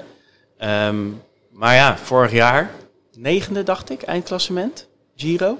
Vanuit het niks. Ja, zeker. Dat was echt eh, top 10 inderdaad. Een paar leuke uitslagen in ritten. Ook En- in die... eh, En eh, ook zo'n renner die een extreem goede eh, tijdrit heeft. En zeker zo'n korte tijdrit. Ja. Ehm, nou ja, dat wordt toch wel interessant. Ja, maar ik zou wel Jongere de- trui, tijdrit. Ik zou wel de Jumbo-communicatie een beetje in de gaten houden. En misschien ook een beetje op van die, eh, van die sites eh, van interviews uit zijn land eh, in de gaten. Om te kijken hoe die er echt voor staat. Want Ja, die tip die neem jij mee van onze Nostra Hoekstra. zeker, ja. Nee, gewoon... De eh, Nostradamus die onze gastblogs in, een, in een vijfdelige reeks neemt hij je mee van hoe kun je nou het beste zo'n poeltje ja. invullen. Leuk om, leuk om te lezen. We, Ja, zijn, we zijn nu op drie van de vijf en de volgende, de volgende twee en de laatste twee dus, die, die volgen deze week. Ja. Eh, en daar is inderdaad een van de tips, hou de media van het land in de gaten. Want die, zeker Noor, zoveel Noren rijden er niet. Nee. Dus dan, eh, dan gaan ze ongetwijfeld wat over Vos eh, zeggen. Ja. Dus, en als dat dan niet wordt opgepikt door de Nederlandse media, dan is, nou, heb je toch een mooi winstpuntje. Zeker, ja. Nee, absoluut. Ehm, ja, nou, mooi. Missen we nog iemand uit die top 10? Of is dit wel misschien nog één? En dan denk ik dat jullie wel weten wie ik bedoel. Blijf, blijf stil, jongens. Ja, ik zit even te denken. Bedoelde maar- jij uh, Zepeda? die bedoelde ik eigenlijk niet. Hij, hij deed het weer goed, hè? Jeetje, Mina. Cepeda. Vorig jaar Giro was Ja. dat een soort van het pareltje dat je moest hebben. Ja, reed alles aan gort in de voorbereiding van de, van de Giro. Eh, was toen 500 of 750.000 euro. Dus eh, meenemen. Ja. Dramatisch. Ja. Ja. Is de top gepakt, 100 niet nee. ingereden Nee, volgens mij. Het is echt heel raar inderdaad. En ook nu, ook nu he- heeft hij het best wel goed gedaan in de, in de voorbereiding. Ehm, 750.000 punten. Maar ik, ga hem, eh, ik durf er niks over te zeggen. Nee? Ik ga, neem, neem jij mee? Nee. Ehm, nee, eh, waar ik op doelde was Felix Gal. ja, ja dat, is, eh, dat is het pareltje nu, denk ik. Eh, hele leuke jonge renner. Rijdt echt goed. Sprint mee. Dus ik denk, eh, ja. Oostenrijker, Ja. 25 jaar. Is een leuk pareltje voor 500 500.000. Wilde ik nog even meegeven. In een team waar hij alle vrijheid krijgt. Ook dat. Wat inderdaad ook interessant is altijd. Voor Ja. wie rijden, rijden de mensen? Hij krijgt ongetwijfeld een vrije, vrije rol. Ja. Ehm, ja, zullen we de volgende doen? Ja. Roept u maar. Berg. De bergtrui, ja. Altijd eh, spannend. Dus eigenlijk, eh, hoe de computer dat voorspelt is... We kijken dan naar het algemeen klassement. eh, die voorspel ik eerst. En dan houdt de computer dus rekening mee met renners die dus niet hoog in het algemeen klassement staan. En ook niet te veel hoeven te knechten voor Ja. het algemeen klassement. Want een Ineos-rijder zal niet per definitie voor een, een bergtrui gaan volgens de computer. Nee. Hè, en datzelfde geldt dus ook voor eh UAE-rijders en ook voor Bahrein-rijders. En die laatste is wat lastiger, want daar zitten ze best wel met veel kopmannen. Dus daar, daar zou één daarvan ook eh, voor, ehm, eh, voor de bergtrui kunnen gaan. Eh, maar meestal als er een uitgesproken favoriet is, dan zul je zo meteen ook zien met de, met de voorspelling. Het ligt redelijk bij elkaar voor het algemeen klassement, zegt de computer. Ja, dan zijn die knechten nodig om dat eh, ook goed te kunnen voorspellen. Ja. Ehm, dus eh, zoeken we, of zoekt de computer vaak een renner die en goed in de bergen en heuvels is, die ook wel wat, verrassend genoeg, tijdrit statistieken heeft. Hm. Vaak zie je toch dat eh, voor dat soort ah, ja, eh, ontsnappingswerk er ook wel wat, wat, wat duurvermogen is. Ja. langer tijd ho- hogere wattages moet kunnen leveren om in een, in een vlucht te, te geraken. Eh, en eh, eh, ik heb ook een statistiek over hoeveel punten er worden gepakt in etappekoersen. En vaak hoe meer punten daar zijn gepakt. Ja. Die niet uit, de, uit het algemeen klassement komen, hoe hoger ze komen. Dus als we dan kijken naar de top 10, beginnen we met een, ja, een interessante kandidaat die aan dat profiel voldoet. Niet per se een hele uitgesproken klimmer, maar wel een aanvaller. Alessandro De Marchi. Ja, de Italiaanse Thomas de Gent. Ja. Ja, maar dus wel een, een leuke Ja, renner. Want die gaat echt een paar keer eh, meezitten in de ontsnapping om, om ook mee te strijden voor een overwinning. En kan ook daardoor best wel veel punten pakken voor de bergtrui. Ja, zeker voor COVID eh, zat hij, eh, was het echt een renner die bijna elke dag in de aanval zat. Ja. Ehm, de laatste twee, drie jaar zien we hem weer wat minder. Maar het blijft, eh, blijft een aanvaller puur zang Ja. in een ploeg die ook lekker mag gaan aanvallen. Dus Ja. Ja. Eh 9, Antonio Pre- Pedrero, eh Movistar. Ja. Eh, dus Movistar niet een uitgesproken kopman eh, eh, voor, het, voor het podium. Nee. Eh, en dus eh, voorziet de computer ruimte voor hem. Valverde en Sosa zullen een Ja. eh, beschermde rol hebben. En voor de rest is het eh, ook aanvallen Is geblazen. het Movistar Madness. ja, Movistar Madness. Eh nummertje 8, Jan Heert. Eh, dus niet per se een, eh, een uitgesproken favoriet voor de, voor de overwinning. Eh met Pozzo Vivo weten ze het nog niet, denk ik. Goeie klimmer. Goeie klimmer, eh, ook al in vorm van het voorjaar, eh, dus eh, kan mee. Hm. Dan nummer 7, we hadden het er net over. Eh, ja, afhankelijk van hoeveel die moet werken voor Bardet. De computer denkt niet zoveel, omdat hij eh nou, Bardet nog wat lager inschat. Tijmen Arendsman. Ja, ja, ja. Eh, nummer 6, weer een, wederom een Italiaan. Eh, dat doet overigens de computer niks mee, dus hij kijkt niet, niet naar de nationaliteit. Oké. krijg ik wel eens vragen over. Eh, doet hij nog niet. Eh, Or Lorenzo Fortunato. ja. Ja, dat vind ik echt een hele leuke renner. Heel interessant. Ja. Ehm, ik zit te denken, komen we daar straks nog op? Denk het niet. Ja, de computer. eh, in het computerteam eh, kan ik eh aangeven. Oh, in het computerteam. Ja, dus is oké, dan kunnen we hem nog even met rust laten. Ehm, Joe Dombrowski, Astana. Astana, een dramatisch seizoen tot nu toe. ja, zeker. Ja. Ehm, ja, en dus de computer ziet in hem wel iemand die voor de bergtrui zou kunnen gaan rijden. Ja. Eh, nummer vier, ik vind hem verrassend. Eh, van Bora, Hans Grohe, Lennart Kemna. Waarom vind je hem verrassend? Nou, omdat ik eigenlijk ook wel misschien wel hoop voor hemzelf. Hij is er een tijdje uit geweest met eh, Mentale problemen. mentale problemen. Vorig jaar. Eh, Weinig gereden. Ja, maar het is gewoon een steengoede rijder. Ja, zeker. Eh, kan tijdrit eh, goed rijden, kan eh, bergen goed verteren. Dat ik eigenlijk ook wel hoop dat hij gewoon voor een klassement kan gaan. Aan de andere Ja. kant, eh, misschien ook gewoon een, het eerste jaar niet de mentale druk te hebben van een klassement.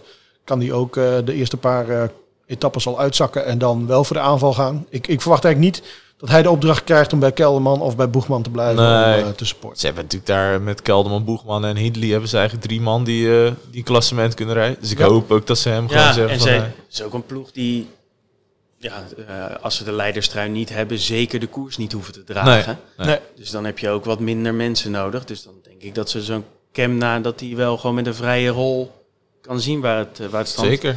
Ja. Ehm, bij Kemna is het inderdaad wel de vraag, gaat hij niet stiekem gewoon een goed klassement rijden? Ja, nou ja, dat, dat, dat, gaat, de dat gaat de vraag worden. Ja, ik denk, De computer denkt dus van niet. ik denk Eh, het ook van niet. Ehm, nou, en dan de, de top drie. Ehm zitten twee van dezelfde ploeg bij. Ehm, eh, en dat vind ik een hele eh, toffe, leuke ploeg sinds eh Eike Visbeek erbij zit. Overigens daarvoor met heel erg van de Schuren. Maar dat, Ja. eh, daar was het eh eh, heel erg van Schuren was, was meer, ja, hoe zeg je dat, vrijheid, blijheid. Ja, En je ziet nu de structuur en, en, en ze pakken de ene naar de andere goede uitslag. Pozzo Vivo staat op drie. Zou ook voor een klassement kunnen gaan. Tenminste, dat zal zijn eigen ambitie zijn. De computer denkt niet dat hij mee kan komen. En dat dan nee, de pijlen verlegd worden naar de blauwe trui. ja. Dus dat nummer drie. En nummer twee, ook een leuke. Ook bij een team waar we nog niet zoveel eh, eh, tot nu toe van hebben gezien. IE, eh, EF Education Easy Post. Mhm. Vorig jaar eh, bij Bike Exchange, dit jaar daar Esteban Chavez. Aha, ja. Pocket, pocket klimmertje Ja, noemen ze ja, dat, hè? komt, komt vaak wel hoog uit hè, in die bergklassement dingen. Ja. Komt ook gewoon, hij, hij had altijd een goed eh, klassement ook in zijn benen. Ja, Een klimmertje bij, bij uitstek. Ja. Kan ook nog eens leuk aanvallen, dus ik snap het ook wel. Het is alleen eh, de vraag of die, eh, of die het wil, ja. of die het kan. Ehm, maar de computer eh, geeft hem best wel eh, goede kansen eh, om eh, ja, een hoge notering in de bergklassement eh, te halen. En de nummer 1 ja, was eigenlijk voor mij wel het meest verrassend. Eh, een Est, Ook niet de Marché. Ja, dat weten ze wel, denk ik niet. Rijn Taramee. Oh, Marijn. Ja, Ja, dat is wel eh, licht bijzonder, hè? had ik niet zomaar aanzien komen, nee. Het is, een, ehm, het is wel een goede renner. En ik denk ook wel dat hij een vrije rol eh, gaat krijgen. Ja. Ehm, maar dit is, ja, het blijft onvoorstelbaar lastig om dat bergklassement. Want voor hetzelfde geld staat hier dus straks eh, Almeida of Carapaz of Ja. eh, geen idee. Dat eh, kan natuurlijk ook. Met, Ja. de, met, de, met de bergtrui eh, uiteindelijk. Zoals Pogacar die natuurlijk ook gewoon wint in de, in de, in de Tour. Ja. Ehm, dus dit is echt het, het klassement wat het lastigste te voorspellen is. Voor mij, als ik die namen zo zie, dan d- zeker zo'n eh, Fortunato zie ik echt eh, wel eh, eh, hoog scoren in dit klassement. Kemna, Pozzo Vivo misschien, Chavez misschien. Ja, en de, de rest is echt een beetje om het even. eh, ja, voor hetzelfde geld eh, is het dus inderdaad een type Landa. Ja. Die, die vroeg eh, uitvalt eh, voor het klassement. En die, die dan eh, lekker elke dag in de ontsnapping gaat. En, eh, eh, en een hoop punten binnensprokkelt. Dus ja, valt eh, weinig over te zeggen, denk ik verder. Ja, denk ik ook. Nederland vanuit chauvinisme zou misschien nog eh Wout, Woutje Poels eh, kunnen noemen. Ja, Natuurlijk vorig jaar bijna de bergtrui in de Tour. Ja. klopt ja. Toen hij door Pogacar eruit werd gereden. Ja, zonde was dat. Ja. En ik heb altijd nog wat hoop in uh, Nans Peters. Ja, ja, ja, ja. ja. is ook altijd echt een aanvaller. Maar ja, dat eh, is wat lastig. Vroeger had je natuurlijk die mensen die echt voor de berg, weet je, zo'n Virank of Moncoutier in de Vuelta. Ja, die, die gingen altijd voor die bergtrui. En dat kon, kon je het misschien makkelijker voorspellen. En nu is het vaak een soort per ongeluk, hè? Dat ze in de, eh, Ja, dat ze in de running zijn en dan denken ze, oh, dat truitje staat best mooi s ochtends Ja. voor de spiegel. En dat ze hem dan niet kwijt willen. ja. Nou, dan ga je in de vroege vlucht weer en dan een paar sprintjes. En dan, Precies. Ja, en de, in de kleinere Italiaanse ploegen zullen je heel veel waarde aan zeker, ja, ja, ja. Ehm, we- voor we naar de, naar de punten eh, trui gaan voor de sprinttrui.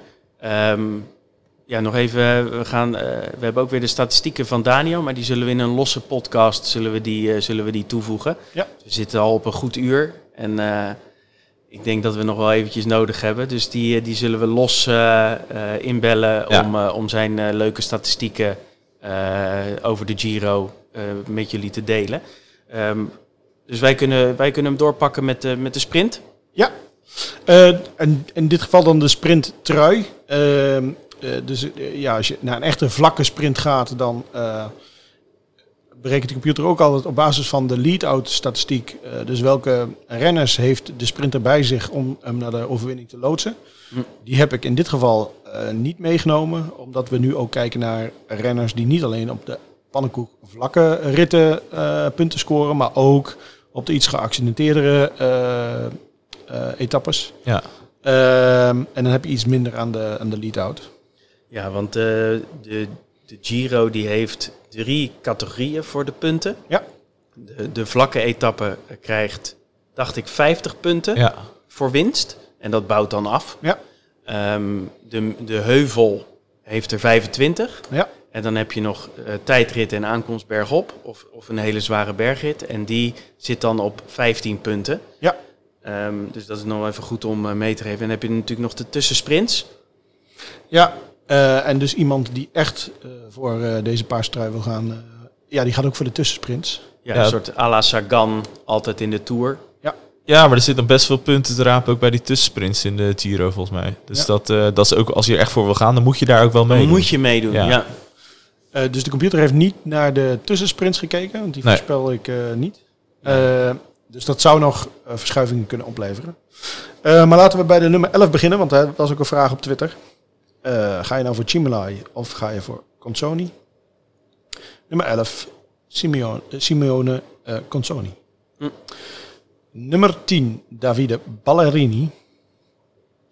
Nummer 9, Kees Bol. Casey. Is Yes. bol. Nummer 8, Fernando Gaviria. En nummer 7, en dat was het direct ook het le- dilemma samen met Bol, Ja. Alberto Dainese. Hm. Nummer 6, Phil Bauhaus. Nummer 5, Arnaud de Maar. 4, Mathieu van der Poel. En dat wordt nog lager, kan ik je voorspellen, als eh Philipsen ook meegaat. Naar de... Ja, Ja, zeker. Ja, snap ik wel. Eh, nummer drie, Mark Cavendish. En die kan wellicht weer hoger gaan eh, komen. als Morkop definitief is. Ja, want dan, de, ja, dan eh, en, en eh, ik heb nu de tussensprints niet meegenomen, maar eh, Cavendish heeft ook nog eens de neiging om dat met Quickstep daar wel voor te gaan. Ja. Ehm, nummer twee, omdat hij Italiaans is, is het hem ook veel aangelegen om de blauwe trui aan te hebben. Giacomo Nizzolo.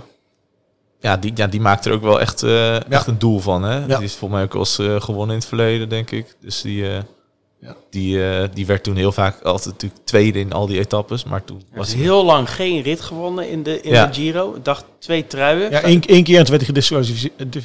eh, Ja, die laatste etappe toen, ja. ja. 2015, 2016 heeft hij, dacht ik, de, de, de sprinttrui gewonnen zonder nou ja, dus een sprint te winnen. Ja. En vorig jaar was het dan eindelijk raak Ja. voor Nizzolo en heeft hij zijn felbegeerde rit eh binnengeharkt. Maar ehm, afhankelijk van of hij de hele Giro blijft, Ja. eh, is de grote favoriet wel Caleb Ewan. Ja, Ja. dat is inderdaad precies de vraag. Bij Ewan heb ik er altijd het idee van dat hij, dat niet, dat hij daar niet zo heel veel zin in heeft eigenlijk. Nee, maar eh, zoals Ewan, eh, nou, en eh, die degradatiestrijd is echt wel leuk, eh, want eh, er zijn gewoon een aantal ploegen die hebben punten nodig. Ja. Dus waarom zou je dan niet, als Lotto tegen Ewan zeggen die laatste week, doe maar even niet, even uitrusten, weer opbouwen naar de Tour. Ja. Ik weet niet hoeveel punten zo'n eh, puntentrui eh, geeft voor de... Ja, volgens mij eh, qua UCI-punten helemaal niet te veel. Nee, Ik maar, weet niet eens of het UCI-punten geeft. ja, volgens mij wel, maar niet heel veel. Denk ik. Denk dat... Kijk, en het is het risico is natuurlijk als hij al die vijf bergritten nog over moet in die, la- die bergen nog over moet in de laatste week. Ja. Eh, dan kun je ook gewoon buiten de tijd gereden worden. Ja. Nou ja, er zijn echt wel weer een hoop mitsen en maren bij zo'n puntentrui te zetten. Één, we, het is nog op de basis van de voorlopige deelnemerslijst. Dat moeten Ja. we ook elke keer Ja. wel erbij zetten. We zullen hem ook op de blog zetten en we zullen eh, de dag voor de eh, Giro, dus de donderdag, zullen we ook nog een update draaien, een laatste update. Zeker. Ehm, want inderdaad, zo'n Philipsen zou nog de boel overhoop kunnen gooien. Vandaag is nog Esborn Frankfurt. Ja. Eh, waar een paar van dit soort gasten meerijden. Denk aan een ehm Biniam Girmay, die, we, die overigens op 12 staat. Gaviria rijdt, dacht ik. Of Ja. niet, Ja. Ja, ja. ja. Eh, en zo heb je er nog een paar. Uh, Bauhaus rijdt ook. eh Esborn Frankfurt. Dus, en dat gaat het ook nog wel een beetje... eh, Ja, zeker. Ja. ja. überhaupt een beeld. Hey, eh, we hebben op Twitter heel veel, eh, en dat, dat krijgen we eh, eh, zeker de hele tijd nog eh, komende week, eh, die sprintdilemma's. Ja. Ik, heb, ze- ik heb ze jullie natuurlijk al voorgelegd aan het begin van de, van de podcast. Ja. Ehm, er zijn een paar ploegen die hebben twee goede sprinters. Ja. Je hebt eh, DSM, om daar maar het voorbeeld te nemen, dan heb je Bol en Dainese. Ik weet niet meer welk, voor welke jullie gekozen hebben, maar volgens mij allebei voor een ander. Eh, Deze waren we denk ik wel eens. of deze Ja. was allebei Oh. Dainese. Ja. Ja. Want eh, wat kunnen we daarover zeggen? Nou ja, ehm, volgens de computer heeft Bol een iets eh, moeilijkere eh, etappe nodig. Eh Dainese iets meer eh, eh, echt, eh, echt het sprintwerk. Die durft zich iets meer te mengen in de massasprint. En daarom heeft hij eh, een hogere eh sprintstad dan, eh, dan Bol. Maar eh, ja, er zit maar één puntje tussen. Ja, dus als eh, DSM, als, ze- als ze luisteren, wat ik ze wel zou aanraden, dan ze zouden wel ze, luisteren. dan zouden ze voor Dainese moeten gaan in de massasprints. Volgens de computer. Ja, en Bol heeft ook een hogere lead-out score. Wat ook betekent dat Bol vaker ook de lead-out heeft gedaan voor een andere renner. Dus dat kan ook nog betekenen dat, dat, dat het slim is om Bol juist voor Dainese te zetten. Ja, grote bol. Zou ik ook best achter willen sprinten. Ja, nee, maar dat, dat is het ook. En, eh, maar hier speelt ook altijd dat hele verhaal met die punten een rol. Hè? Dus al die teams waar het over hebben met die twee sprinters, die zeggen soms ook van oké, ja, laat ze allebei maar doorsprinten. Want kunnen ze allebei punten, punten rapen. De Philipsen Merlier tactiek is dat. Ja, of de dat was ook de, vroeger de tactiek van Hilaire van de Schuren met, eh met Pascalon en eh, ja, wie waren het? Het was in de Tour een Ja, keer. Christophe niet meer. Nee, er waren Toen toen, nog niet. drie renners. Dan gingen ze altijd met z'n drie in de Tour sprinten. En dat werden ze 7, 9 en Puntjes 12. spottelen. Ja, maar dat zie je nu ook bij die teams. Ja, persoonlijk, Dainese vind ik echt een groot talent. En Bol vind ik echt ja, een beetje tegenvallen toch de laatste jaren. Nog een mate, nou, vooral dit voorjaar was, was matig. Ja, Ehm, Ja, dus ik, ik zag ook, eh eh, eh, Bol is 2 miljoen in, eh, in Scorito en Dainese is anderhalf. Ja. Als je er één zou kiezen, zou ik voor Dainese gaan. ja, dat denk ik ook, ja. Alleen eh, de vraag is wel, gaan ze per dag kijken wie gaat er sprinten? Gaan ze allebei sprinten? DSM kennen, daar hebben ze er al een plannetje voor. Ja, Ja. maar dat is wel, dat is inderdaad nog wel wat gissen. Maar we kunnen in ieder geval stellen, als je moet kiezen, kies Dainese. Ja, eh, denken we. Consonni Chimolai, ook zo'n leuke. Ja. Computer zegt Consonni, Ja, maar stiekem denk ik persoonlijk dat Chimolai, zeg maar voor de echte sprints, wel de uitgesproken kopman is. Vorig jaar was die eigenlijk wel de verrassing wat mij betreft. Ja, Chimolai, ook Ja. een ruk voorjaar. Ja, En nu, eh, ja, eigenlijk nu ook. Ja, echt, als hij, hij, hij mag blij zijn als hij top 100 rijdt ergens. Ja. Dat, zie je, dat, dat is zo bizar altijd. Zo'n Giro, zo'n Giro-sprinter, die dan ineens weer wel kan sprinten als het... eh, Ja, dat ja. Maar het probleem is ook een beetje met Consonni en met uh, Chimolai dat het dezelfde types zijn. Hè? Die allebei wel een heuveltje over kunnen Ja, en er niet als eerste af worden bij het eerste de beste eh, viaduct. Ehm, en dat maakt het ook nog wel eens lastig. Want soms dan weet je wel wat de verdeling is. Want dan, eh, eh, zeg maar, Cavendish, Ballerini, denk je, nou, Cavendish Ja, ja. die pakt gewoon de, de vlakke ritten. En als het echt wat lastiger wordt, dan mag Ballerini sprinten. Maar dat heb je bij, bij Consonni en bij Chimolai, is dat wel lastig. Ze zijn allebei even duur. ja. Ja, dat, dat, ik ben heel benieuwd wat ze daar gaan doen. Ik denk als ik kijk naar op basis van resultaten, zijn misschien zeggen, nou, Consonni eh betere resultaten. Maar als je dan kijkt naar het Giro vorig jaar, Chimolai echt gewoon echt goed. ja. Het jaar daarvoor ook. Ja, en Consonni, ja, dat is natuurlijk, die is gewoon jarenlang de loods van, eh van. Viviani geweest. Dus die zal waarschijnlijk in die lead-out score ook wel eh, hoger Ja, ja, uitkomen zeker, dan, zeker. eh dan eh Chimolai. Dus ja, dat zijn weer van die keuzes. Maar ook bij die denk ik van ja, dit zal me ook niks verbazen als ze dan allebei weer gaan sprinten. Zo, je krijgt best wel rare sprints, denk ik. Je hebt een aantal treinen. Weet Ja, je, dat is eh, nog wel leuk om even te... te- ja, want de vraag is ook op, op Twitter volgens mij, hoe zit het met de lead-outs? Nou, dan komt natuurlijk eh Kevin is Morkov, hebben we het over gehad. Ja. Dan komt De Maar komt met eh, Garnieri en met die hele treinen, waar ook Sinkeldam. Nog in zit. Echt een sterke trein, goede trein. Dan komt eh Ewan, dacht ik gisteren nog dat hij met zijn maat De Buis zou komen. Maar De Buis die staat er nu niet op. Dus Is nu weer er afgewapperd. ja, Oh. Dus dat, dat, dan, eh, dat is jammer, want dat was wel zijn- vaste lood, zeg maar. Dus de vraag is even hoe ze dat bij, eh, bij Lotto gaan doen. Maar ook daar hebben ze echt een ploeg ingesteld op die sprinters. En dus er zijn dus drie teams die echt alle kaarten op één sprinter. En dan krijg je nog een beetje van die, van die eh, ja, noem het maar hilaire tactiek, tactieken, waar dus meerdere sprinters van één ploeg gaan sprinten. Ja. En je hebt, je hebt dus drie ploegen die ook daadwerkelijk elke keer gaan rijden voor een massasprint. Ja, Dan, daar zou eventueel nog Alpecin bij kunnen komen als Philipsen meedoet. Eh, als Van der Poel eh, zin heeft in het uitrijden van de Giro, ja, waarom zou die dan ook niet de puntentrui mee willen nemen? Want het zou best kunnen dat hij daar na een paar dagen ook behoorlijk goed voor staat. En als hij dan top, top tientjes pakt in de massasprints, dan zou dat nog een doel kunnen worden. Maar goed, eh, met Philipsen lijkt me dat niet de als. Philipsen meegaat, dan, dan denk ik dat Van der Poel niet voor de puntentrui eh, gaat. Dan wat, eh, de Philips is natuurlijk in die vlakke sprints waar ook de meeste punten te halen zijn. Ja, is die gewoon sneller, denk ik. En dan denk ik dat Van der Poel eerder gewoon gaat zeggen... ik ga mijn, ik ga mijn cirkeltjes om etappes zetten. En daar de punten probeert te pakken. Precies. En Nietzelo, die sprint vandaag ook mee in Eschborn Frankfurt. Rijdt nog niet super dit, dit seizoen. Nee. Meenemen? ja, eh, Ik zou vanuit, eh, vanuit de gedachte van dat dat voor mij wel echt een renner is die echt voor deze trui gaat. eh, zou ik hem wel eh, meenemen. En hij heeft natuurlijk ook de vraag, maar dat is bij de Italianen wel vaker. Sommige Italianen, als ze dan in Italië rijden, de Giro begint weer, ze zien dat roze truitje, dat eh Cyclamino truitje, dat ze weer denken, hey, Ja, daar, gaan daar ze is hij weer. voor. Maar laten we even, even voor wie er voor die punten trouw gaan. Ewan, kunnen we, zijn we denk ik over eens, die gaat niet uitrijden. nee. De kans is heel klein. Nietzelo, die gaat ervoor. Zeker. Ja. Cavendish, Nou, ook denk ik. die zal Die er gaat denk proberen. ik, die gaat het proberen. Die zal vooral denk ik twee, twee weken kijken hoe sta ik ervoor. En dan gaat hij zich nog wel die laatste week doortrekken. Want ja, de kans is best wel groot dat Jacobsen de Tour Ja, gaat rijden en hij ook. dus niet. Ja. Want dat kunnen we nu wel stellen. Tenzij er wat gebeurt met Jacobsen of tenzij eh, Kevin is misschien acht eh, ritten wint. Ehm, maar goed, die denk ik dat hij wel eh, wil gaan uitrijden. Van de Poel is de vraag of die überhaupt voor de, of die daar een doel van maakt, die puntentrui. Denk het niet. De Mare denk ik wel. Ja, zeker. Eh Bauhaus, Ja, ik vind Bauhaus, die, die vind ik ook eh, best hoog geprijsd voor wat, die, wat ik van hem 2,5 verwacht. eigenlijk. miljoen. Ja, Ja. Sprint ook mee vandaag. Is nog interessant. Als die wint, dan, eh, dan snap ik het. Maar anders dan eh, nee.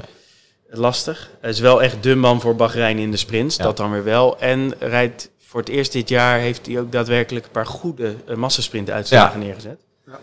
Dus wie weet. Gaviria gaat er ook voor. En die heeft Richese bij zich. Heeft Richese bij zich. Vorig jaar was hij, dacht ik, derde. Ja. in de, eh, in de strijd om de, om de puntentrui. Ehm, heeft een sleutelbeenbreuk gehad en is daardoor wat teruggeworpen eh, in het voorseizoen. Maar eh, leek weer een beetje op de oude eh, Gaviria. Eh, weer een sprintoverwinningje hier en een goede ereplaats daar. Ja. Eh, gaat, gaat voor de puntentrui. Kees Bol, denk ik niet. Uh, Dainese, misschien. Ah, Dainese misschien nog, denk ik. Als die... Uh... En dan, uh, welke ik ook nog wil noemen, is uh, Girmay. Ja. Ook leuk dat we... Nou, zit hier links met, uh, met mij, van mij zit ik met de voorzitter van de Biniam Girmay fanclub. En rechts uh, Mikael Landa. Ja. Um, maar de, Girmay, wat kan jij daarover zeggen? Nou, we kunnen er natuurlijk over zeggen dat die, die heeft natuurlijk een enorm uh, voorjaar gereden. Met met name die winst in Gent-Wever, maar ook een aantal hele mooie ereplaatsen. Is daarna wel uh, even teruggegaan naar, uh, naar Afrika om daar gewoon even weer met de familie te zijn. Dus het is nog een beetje de vraag hoe hij daaruit terugkomt. Vandaag rijdt hij in Hij heeft een nieuw telefoonnummer genomen. Dat is dan weer even de gossip. Uh, ja. ja. Dus hij werd helemaal gek ja. van, uh, van zijn telefoon. Hij denkt, waar komt dat geluid vandaan, joh, dacht hij. En dat wat was de telefoon. Ja? Oh. Dus dacht ik, ik moet een nieuwe. Heb jij zijn uh, nummer? Dat is de gekte, hè? Ja, die had ik dus, maar oh, dat is oude jammer, nu. Ja. Nee, Als hadden we hem even ingebruikt. Nou, ik, ik uh, ben benieuwd. Het is voor hem natuurlijk ook wel zijn eerste uh, grote ronde natuurlijk. Uh, die hij echt serieus gaat rijden voor... ja, met een naam, zeg maar. Want hij, hij is die, Gaat hij de massasprints meedoen? Denk, ja, dus ze hebben volgens mij geen, ze hebben geen, geen andere, andere sprint, dus hè? ik denk dus dat hij wel... Hij zal zich lekker gaan mengen, denk ik. Ja. Dus oké, okay, Girmay gaat, gaat meesprinten. Jij bent Eike Visbeek. 22 jaar, eerste grote ronde. Ga je hem dan die laatste week laten rijden? Dat is inderdaad de vraag. Eike Visbeek is daar wel altijd uh, echt wel uh, goed mee bezig. Echt uh, met performance, maar ook hoe, hoe, wat past in de opbouw van een renner over de jaren heen. Ja. Dus ja, dat, dat, ik denk dat heel veel zal afhangen hoe, hoe die ervoor staat. En dat kun je natuurlijk ook allemaal meten en alles. Hij klimt natuurlijk wel relatief makkelijk hè, ja. ten opzichte ja, als hij die puntentrui om zijn schouders he- heeft na twee weken, dan laten ze hem wel doorrijden, denk ik. Ja, Maar, dat lijkt me wel sterk dat hij die zijn schouders heeft. maar het klinkt plausibel dat hij misschien na twee eh, weken dat er weer een vluchtje voor hem wordt geboekt. Ja. Ehm, Teuns, Edward Teuns, Ja. de enige snelle man van, eh, van Trek. Heeft al heel lang zich niet bemoeid met sprints. Maar Omdat hij altijd lead-out was van Pedersen of van ja, Stuiven. Stuiven of, of, of weet ik veel wie. Ja. Gaat hij meesprinten, Arjan? Ik weet het niet. Ik, ik, vind, ik vind het lastig. eh, hoe ouder de sprinters worden, hoe minder graag ze zeg maar, zich eh, in dat gevring eh, storten. Ja. Ik zou het gaaf vinden als hij weer meedoet. Maar dan zie ik hem eerder in een iets zwaardere rit, eh, Ja, zeg maar. niet Met wat, structureel. nee. Nee. Vendrame? Ja, dat vind ik altijd wel een, een, een leuke renner. Hè. Die kan ook een heuveltje over, die kan meesprinten. Eh, vorig jaar viel hij wat tegen in de Giro. Twee jaar geleden was hij juist weer heel sterk. Eh, dus ja, eh, Milan Torino was hij zes, dus... ja, ja, die... eh, Ja, hij kan sprinten, maar bij zo'n Vendrame en ook, de, ik zie dat de eh, Kort Nielsen, zelfde categorie in mijn optiek. Eh, allebei ook anderhalf miljoen euro op Scorito. Ik wilde bijna punten zeggen, Ja, ja. zag je het? ja. Ehm, de vraag is bij die gasten, gaan ze meesprinten of gaan ze gewoon voor een rit? Ja. En, want ze kunnen het allebei. ja nee, vorig, jaar allebei makkelijk top 10 sprinten. vorig jaar heeft hij echt gezegd van Drama, ik ga niet eh, meesprinten. dit jaar heeft hij daar nog niet zoveel over losgelaten. Dus dat wordt nog wel interessant de komende dagen. Rij- Rijdt ook Eschborn Frankfurt? Ja, en dat is zo eentje, dat is, die is anderhalf miljoen. Voor de rest heb je eigenlijk heel weinig sprinters die goedkoop zijn. Ja, eh, dat, dat maakt het wel lastig in het spel, vind ik. Ja, dan hebben we daar er nog één van. En dat is Filippo Fiorelli. 1 Ja. miljoen. Ja, ik, eh, je, je dilemma was samen met Modelo. Ja, die, die, eh, nou, bij Alpecin had hij al af en toe de kans om te sprinten. Vond ik hem niet goed. Nee, dan pakte hij die kans niet. Nee. Ik zie het beide eigenlijk nu niet. eh, ja, als, als echte, ja, misschien voor de top 10 plaatsen, maar niet. niet eh, Die Modelo, dat is ook wel zo'n zo'n zo'n Giro-sprinter altijd, Ja, maar vind ik. Die dat- dan- vroeger wel, ja. Maar Ja. nu niet meer, hè? Nee. Nee, maar nu rijdt hij weer bij een... eh, dat is natuurlijk ook wat ik wel zeg, van ja, als hij dan bij een nieuw team, zeg maar, dat je dan wat nieuwe kansen. Dus Fiorelli heeft wat meer, volgens mij, dat hij iets meer klimheuvelig, dat hij dat ook wat beter verteert. Ik weet nog wel dat ik hem vo- vorig jaar had, denk ik. En toen eh, in de sprints deed hij niet, zo'n keer niet opgesteld in een bergrit. Dan werd hij derde of zo. Dus Hij kan, eh, hij kan ook aardig omhoog. voor, voor de, eh, zeg maar de 1 miljoen categorie, waar de sprinters niet heel dik in zitten, vind ik Fiorelli wel een interessante optie. Ja. Ja, dus eh, Tour of Chile, eh, eh, eh, Sicilia, eh, heeft hij wel veel punten gepakt. Ja. Dus eh, de- drie etappes, derdes, achters, derdes. Ja, precies. ja. Dus dit, hij is in vorm. Maar Oké. Hou het in de gaten komende week, want eh, er zal nog wel het een en ander duidelijk worden, ook over de verhoudingen in de ploegen en dergelijke. Dus Ja. daar komen we, eh, komen we nog op terug dan. Ehm, ja, dan gaan we maar naar de, de, de crème de la crème. Dat is het algemeen klassement, de roze trui. daar gaan we. Let's go, nummer 10. Ja, spanning, spanning, spanning. Ehm, mag ik beginnen met nummer 11? Arjan, jij mag dat. Eh, daar staat Richie Poort. Dat vind ik een hele interessante. Dat is toch Weet je mooi, dat? hè? Dat hij echt dicht tegen... de- 2,5 miljoen, zei jij, hè? Ja, hij staat er bij mij dus in. Zo. Ja. Weet je waarom? Omdat Richie Poort volgens mij best wel aardig in vorm is. Hij heeft die Tour of the Alps, hè? Dan, dan- heeft er, eh, wordt hij iets van de top 10 of zo. Maar hij rijdt mee, hij sprint niet echt mee, dus niet echt helemaal voorop. Ook een paar keer een eh, aankomst na een afdaling. Dus eh, nou ja, eh, als Poort daar top 10 rijdt, is het helemaal goed. Ja, Hij heeft een goede tijdrit en hij, eh, ook Tirreno zat hij erbij. ja. Het zou me echt helemaal heel weinig verbazen als hij echt, echt heel ver gaat komen. Het is zijn laatste grote ronde, heeft hij gezegd. Ja. Hij blogt voor velonews.com, ja. deze Giro. En in zijn eerste eh, blog zei hij, ehm, dit wordt mijn laatste grote ronde. Dus daar heb ik dat van. Ja. Dat is logisch wel dan. En hij zegt, eh, de Carapaz is onze absolute kopman. Maar hij zou graag met de beste tien ja. wel eh, willen rijden. Ja, dus minder druk. En ik heb ook het idee dat die druk hem soms genekt heeft. Dus als hij geen druk heeft, ik, eh, ik vind het geen gek idee dat hij in de schaduw van Carapaz eh, zomaar mee de top 10 in kan komen. Ja, ja. Vind ik interessant. hele goede. Interessant. Eh, nummer 10, daar zijn we dan. Hugh Carthy. Big U. Weinig van gezien nog, maar eh, ja, in andere grote rondes zat hij er altijd wel bij. Ja. Had hij wel een paar slechte dagen, waardoor hij niet eh, het podium eh, haalde. Lijkt wat weg te zakken Ja, in zijn klassements. eh. Ja, we zijn natuurlijk allemaal een beetje verwend eh, met U-Kart door die ene Vuelta waar hij heel goed was. ja. Eh, maar vorig jaar reed hij volgens mij ook een, eh, een Giro, denk ik. Wel top 10 ongeveer. Eh, ik weet niet of het vorig jaar. Ja, ik denk vorig jaar. Dat hij toch ook wel wat punten pakte. En het is, er zitten wel heel veel van die klimmen in die echt op het, lij, op het ranke lijf van U-Kart die zijn geschreven. Rank is die zeker, ja. Maar goed, U-Kart die ligt er ook vaak bij. Ja, Vuelta DNF'je Ja. vorig jaar. Ja, Giro inderdaad wel achtste. Ja, nee, precies. En dat was. Toen had iedereen er meer van verwacht. Ja. Maar, Als een jaar nadat het allemaal niet echt loopt, loopt het soms ook wel weer. Dus hij heeft wel, eh, wat heeft hij? Is gelijk COVID gehad of zo. Dus, maar het zou ook precies, precies nu allemaal, de, de, allemaal op de goede plek kunnen vallen. Ik denk dat eh, Education eh, First de punten ook kan, kan gebruiken. Zeker, Dus ja. ja. Ze zullen erop gebrand zijn.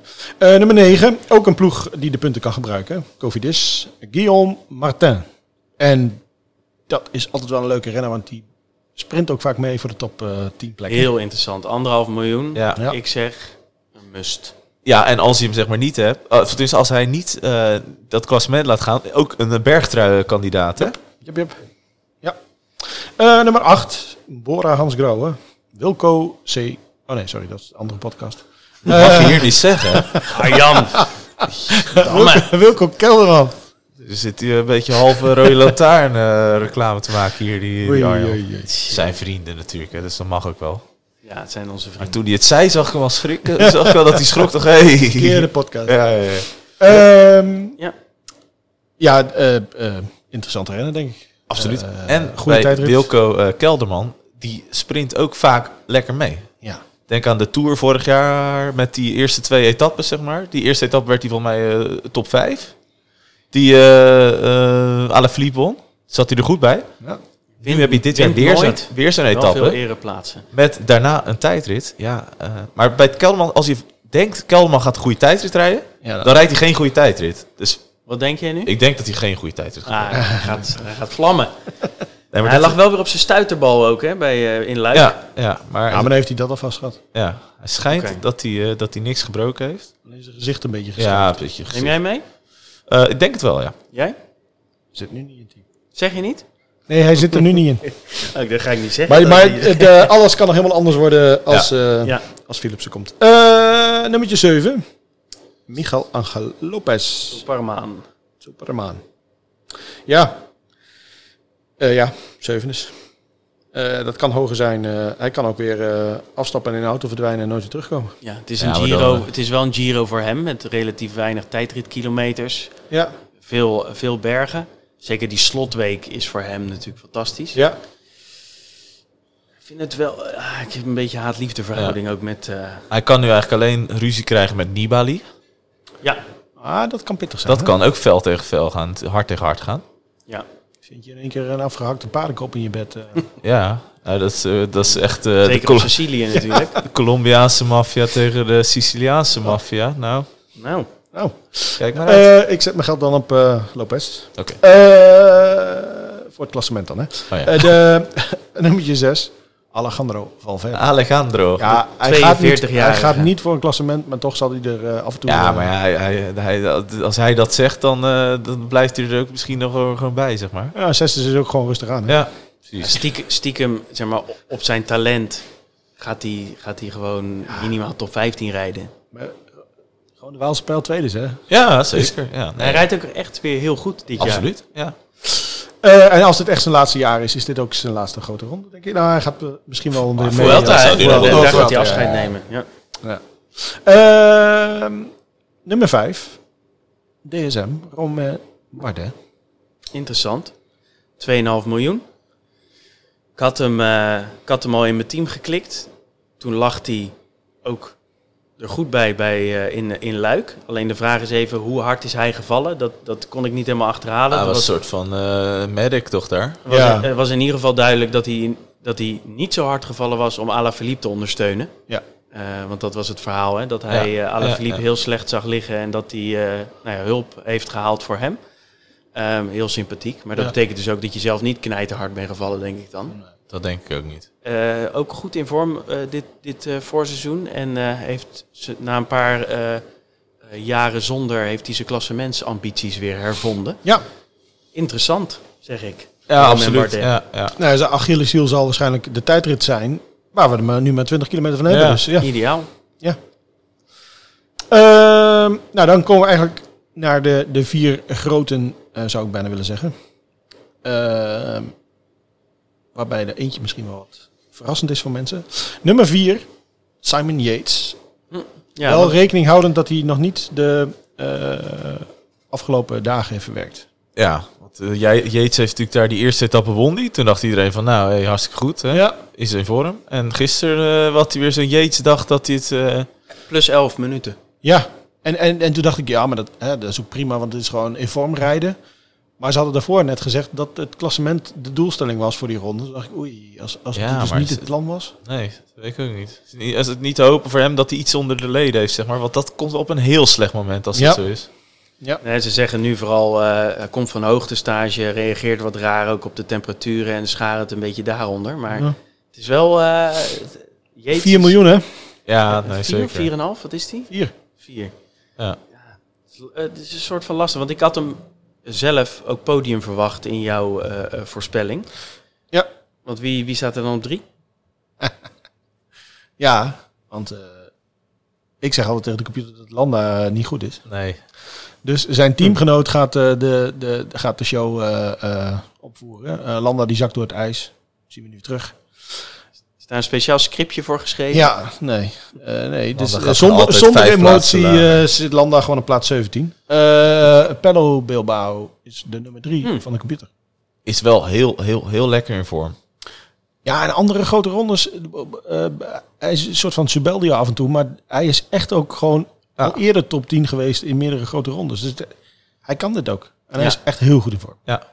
Nou ja, steengoed. En eh, wat eh, bij Bilbao heel interessant is, is dat hij goed kan punchen, Ja. etappe 1. Goed kan eh, tijdrijden en voornamelijk korte tijdritten, Ja, etappe 2. Dus, en hij kan ook nog eens klimmen. eh, eh, de Etna moet hij makkelijk aankunnen. Of makkelijk moet hij goed aankunnen. Ja, Ja. zeker. Dus hij zou zomaar eens de man eh, kunnen zijn die relatief lang in het roze staat. Ehm, ik denk zijn concurrent daarin is misschien wel Richie Port. En En eh, misschien een goed brug. Almeida. Ja. de nummer 2, Joao Almeida. Joao Ja. Almeida. Ja, dat is wel echt, die kan ook veel, ja. Hij heeft natuurlijk twee jaar geleden in de, in de Giro eh, vriend en vijand verrast door daar de hele tijd eh, erbij te blijven Ja. en in die roze lijst eruit te blijven. Tot aan een paar dagen voor het eind. Ja, toen kraakte hij onder eh, het geweld van Ineos. En, eh, Ja, Almeida, als Almeida drie weken in vorm is, wordt dat de grootste puntenpakker die er, die Ja. er bestaat. Tijdrijden, sprinten, Ja, klimmen, alles. en want hij sprint ook altijd mee. ja, Dus dat, eh, ja, daar hebben we het natuurlijk ook met, onze, met de CEO van Scorito over gehad. Maar dat, ja, die, die pakt zoveel punten. Hij had toen voor mij meer dan 900 punten een paar jaar geleden. Hè? Ja, misschien wel een high score eh überhaupt. Ja, precies. Ja, dat, dat, eh, Maar Pogacar zou ook in de ja, buurt die zijn zal ook wel veel. Eh, wel van ploeg gewisseld ja, naar UAE. ja. Ehm Kunt slechter wisselen, denk ik. kunt slechter wisselen, zeker voor zijn eh, portemonnee, denk ik. Maar ehm, ja, ik, ik, de- ja, wat moeten we ervan zeggen? Als hij in vorm is, is het... eh, Het is zijn Is Achilles, die in vorm? Achilleshiel is natuurlijk wel de echt de langere, hogere klimmen, zeg maar. Eh, want ik heb een donkerbruin vermoeden wie er op één staat in dit lijstje. Hmm. Eh, maar als je het dan echt hebt over de, de, de, de langere klimmen Ja, de derde en, week. en de opeenstapeling van klim na klim na klim naar de hele tijd boven die 2000 meter, daar ligt denk ik wel zijn Achilleshiel. Ja, dus, dus waar Valverde, zeg maar, als het boven de 2000 hoogtemeters gaat, Ja. eh, eigenlijk eh, een beetje afgeknepen wordt, Ja, zou dat ook voor Almeida kunnen gelden. En dan komt de nummer 1. ja, Juist, eh, ja, daar, daar is hij geboren en, Ja. eh, en opgegroeid. Ja. Richie Carapaz. Ja. Eh, zegt de computer. eh, ja dat begrijp ik heel goed. Ja, want die, eh, ja, in mijn optiek is dat ook echt de favoriet. Zeker als je die derde week ziet met die ongelofelijke klimmen die daar op het programma staan. Ja. Ehm, en dan zal zo'n Almeida, zo'n Bilbao, die zullen allemaal al een hoop punten hebben gesprokkeld. Ja. Maar dan zou je best eens de, de echte klimmers eh, boven kunnen gaan zien drijven. En dat zijn dan inderdaad Carapaz, ja, Lopez. Ehm, wat zijn nog meer van die pure klimmers? Ja, die Hierin bijna staan. niet te zeggen. ja, eh, zo'n Carty of zo is natuurlijk ook een eh, echte Ja. klimmer. Ziet al, ja. Yates zou je ook als klimmer, maar ja, dat is de vraag. Maar Ja, Jeet zakt er ook wel eens doorheen op die hele grote, steile jongens. Ja. hè? ja dat is, het is eh, ja.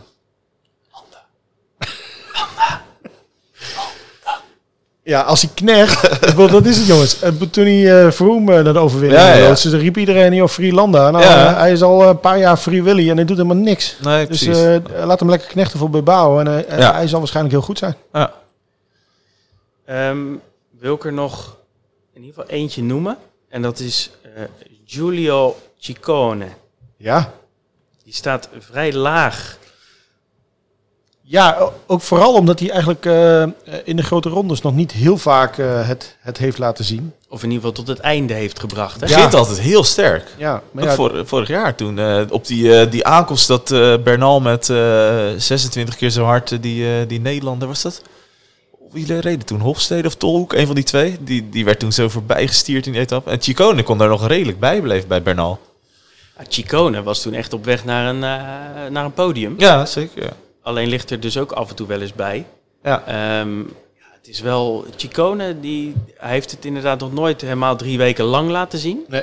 Maar hij heeft die, die transformatie is die ondergaan naar gewoon een, een soort van aanvalsrenner die af en toe zo'n punten, zo'n Ja. bergtrui Ja. eh, zou willen.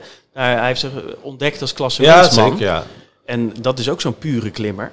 Ja, want we- dus als je ook naar zijn profiel kijkt, hij heeft 90 op, op, op echt klimmen, 83 op, op bergen. Maar hij heeft maar 63 op, op eh, algemeen klassement. Dus Ja. ook in kleine rondes doet hij niet vaak mee Nee, echt een klassement. Eh, en nee, ja, dus het zijn maar 20 kilometer tijdritten, maar hij kan echt niet overweg met een Nee. tijdrit fietsen. Nee, hoeft ook niet deze ronde. Nee. Ehm, ja, Dumoulin op 16. Ja, nou ja, eh, eh, als Nederlanders hopen we natuurlijk dat hij het heel goed gaat doen. Eh, maar ja, de computer doet niet aan emotie. nee. Die zegt gewoon, ja, als je kijkt naar de uitslagen de afgelopen drie jaar, eh, is dit de plek.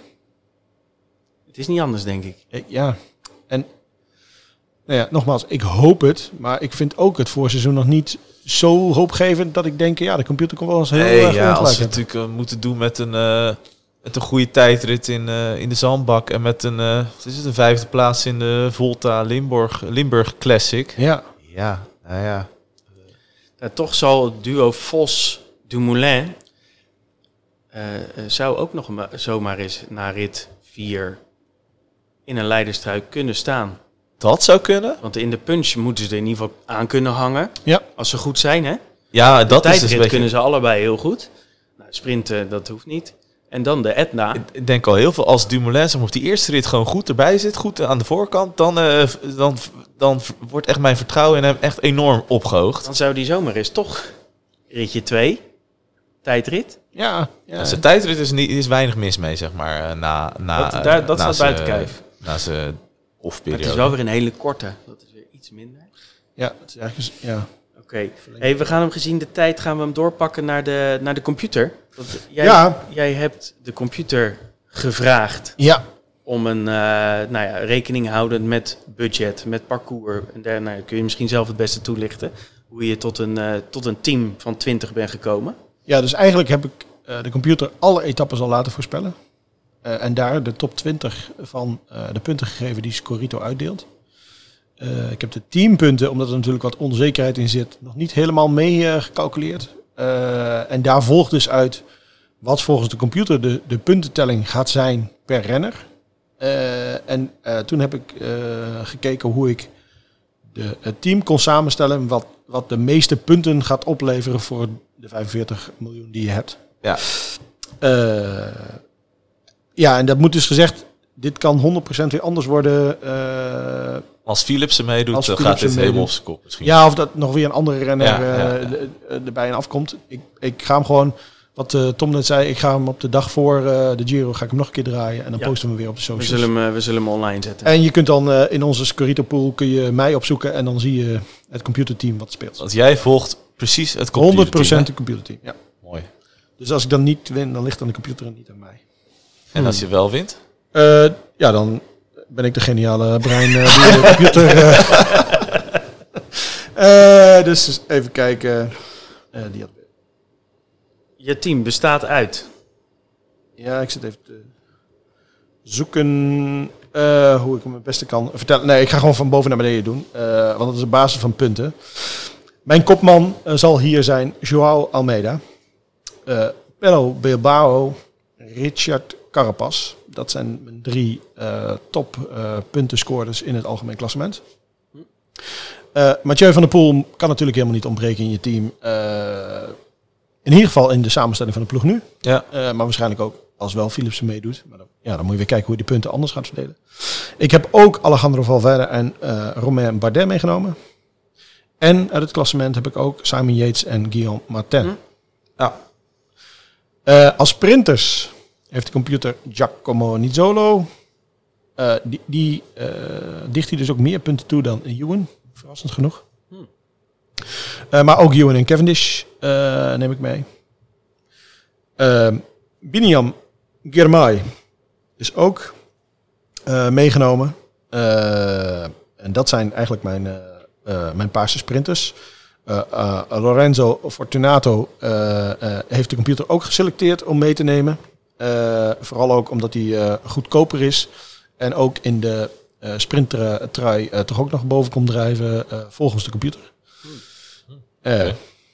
we gaan het zien.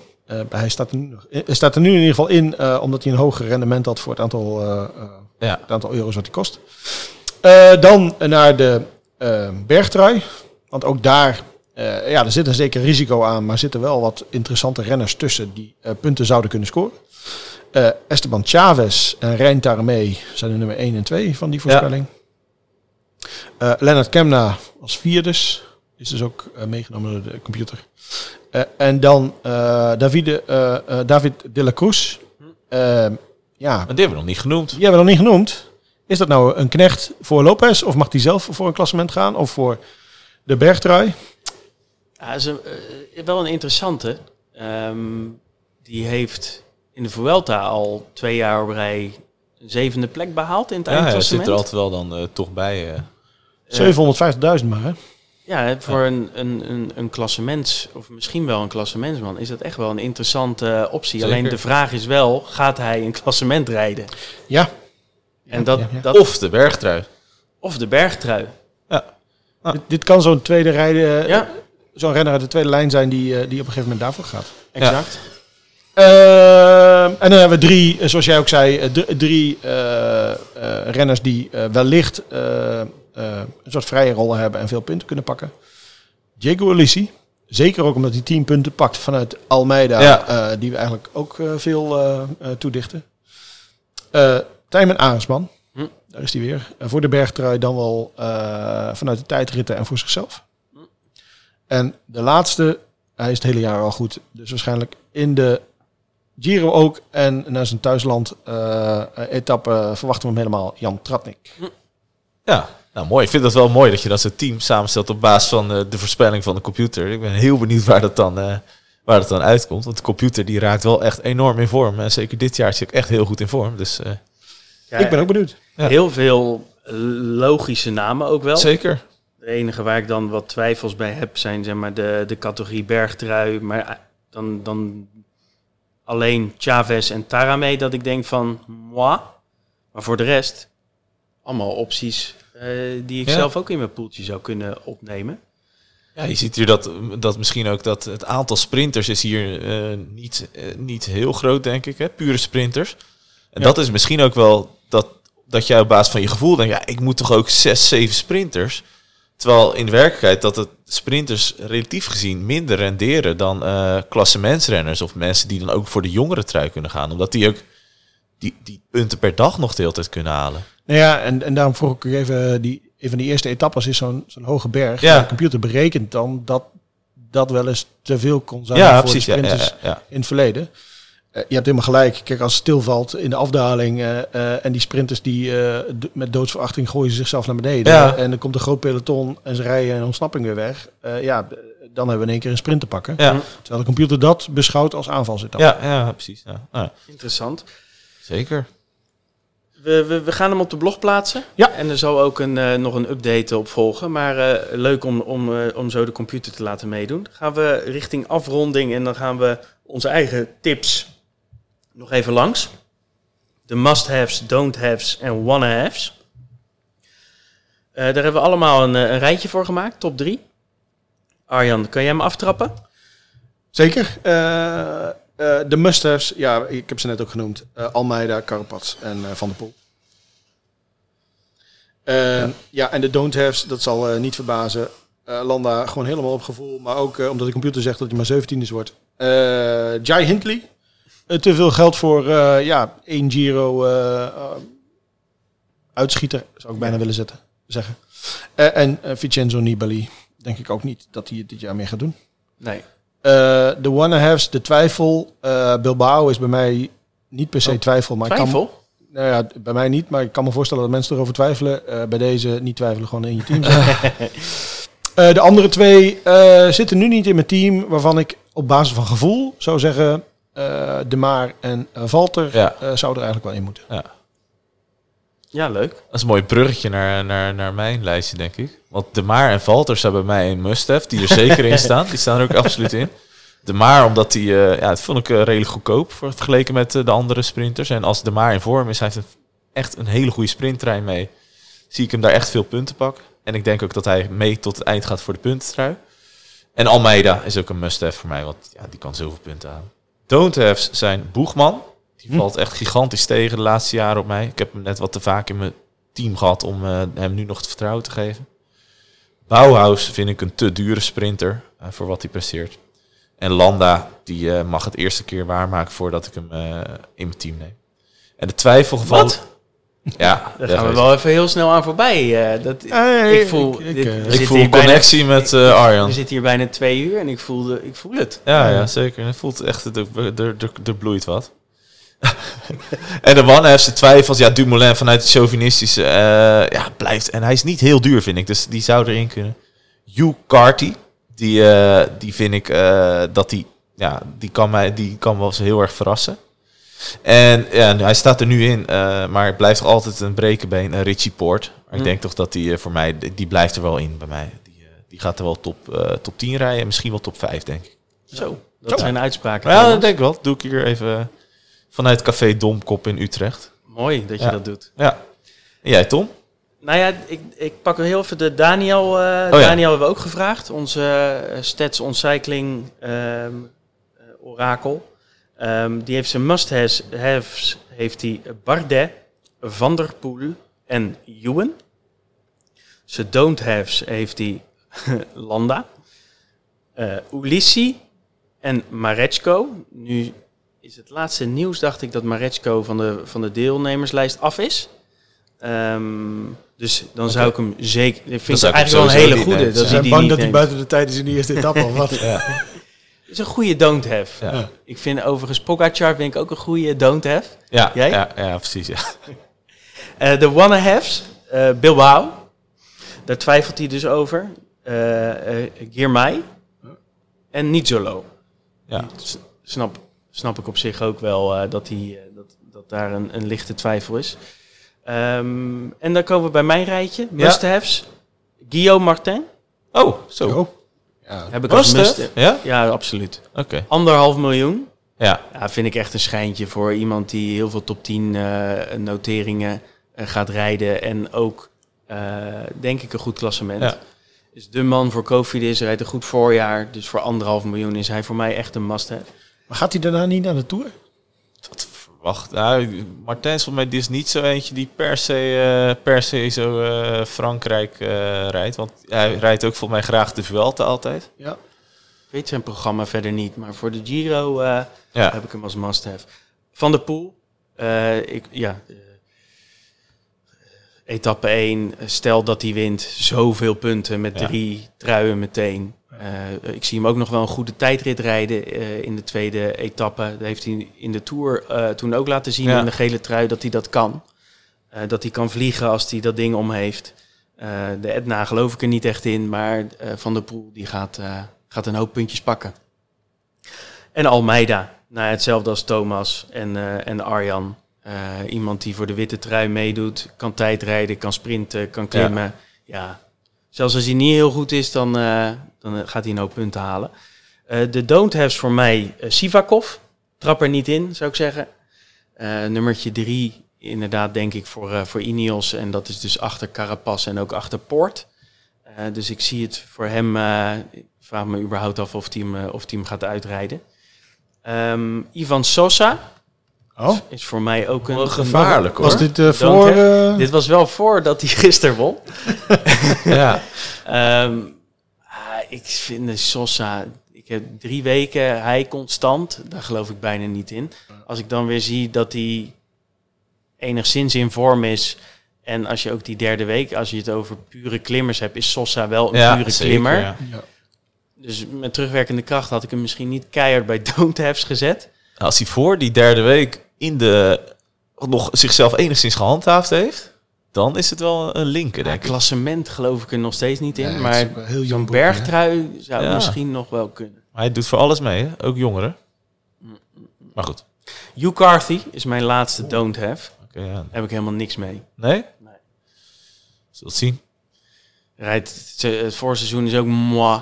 Ja. Ik heb het idee dat hij gewoon eh één à twee keer een, een prima grote ronde heeft. En dat het niet zoveel is met, eh met Carthy.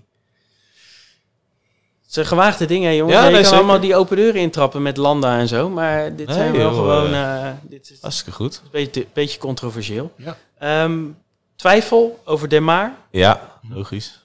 over Vos Ja, nou ja, dat is wat we denk ik net zeiden. Van, ja, hoe zal het met Vos zijn? En over Gaviria. Gaviria, ja, die hebben we nog niet besproken.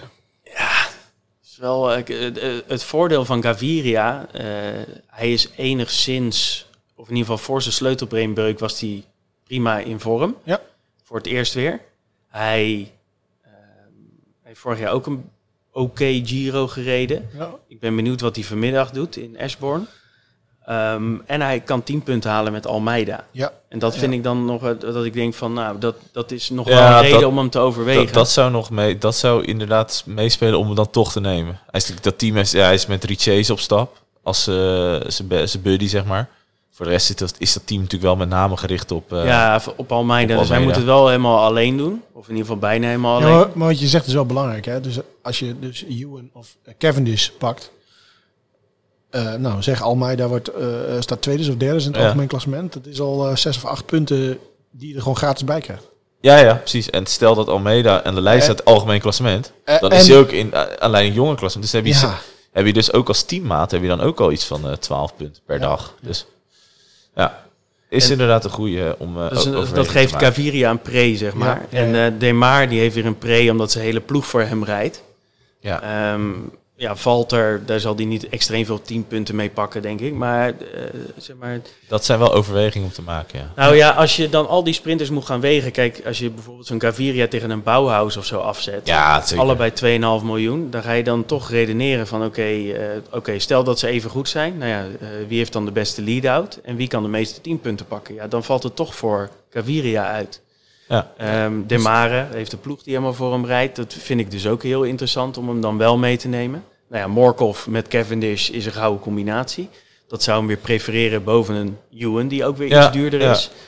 Ewan die houdt het op een gegeven moment gewoon voor gezien. Ja, dat zijn dan de afwegingen die je moet maken.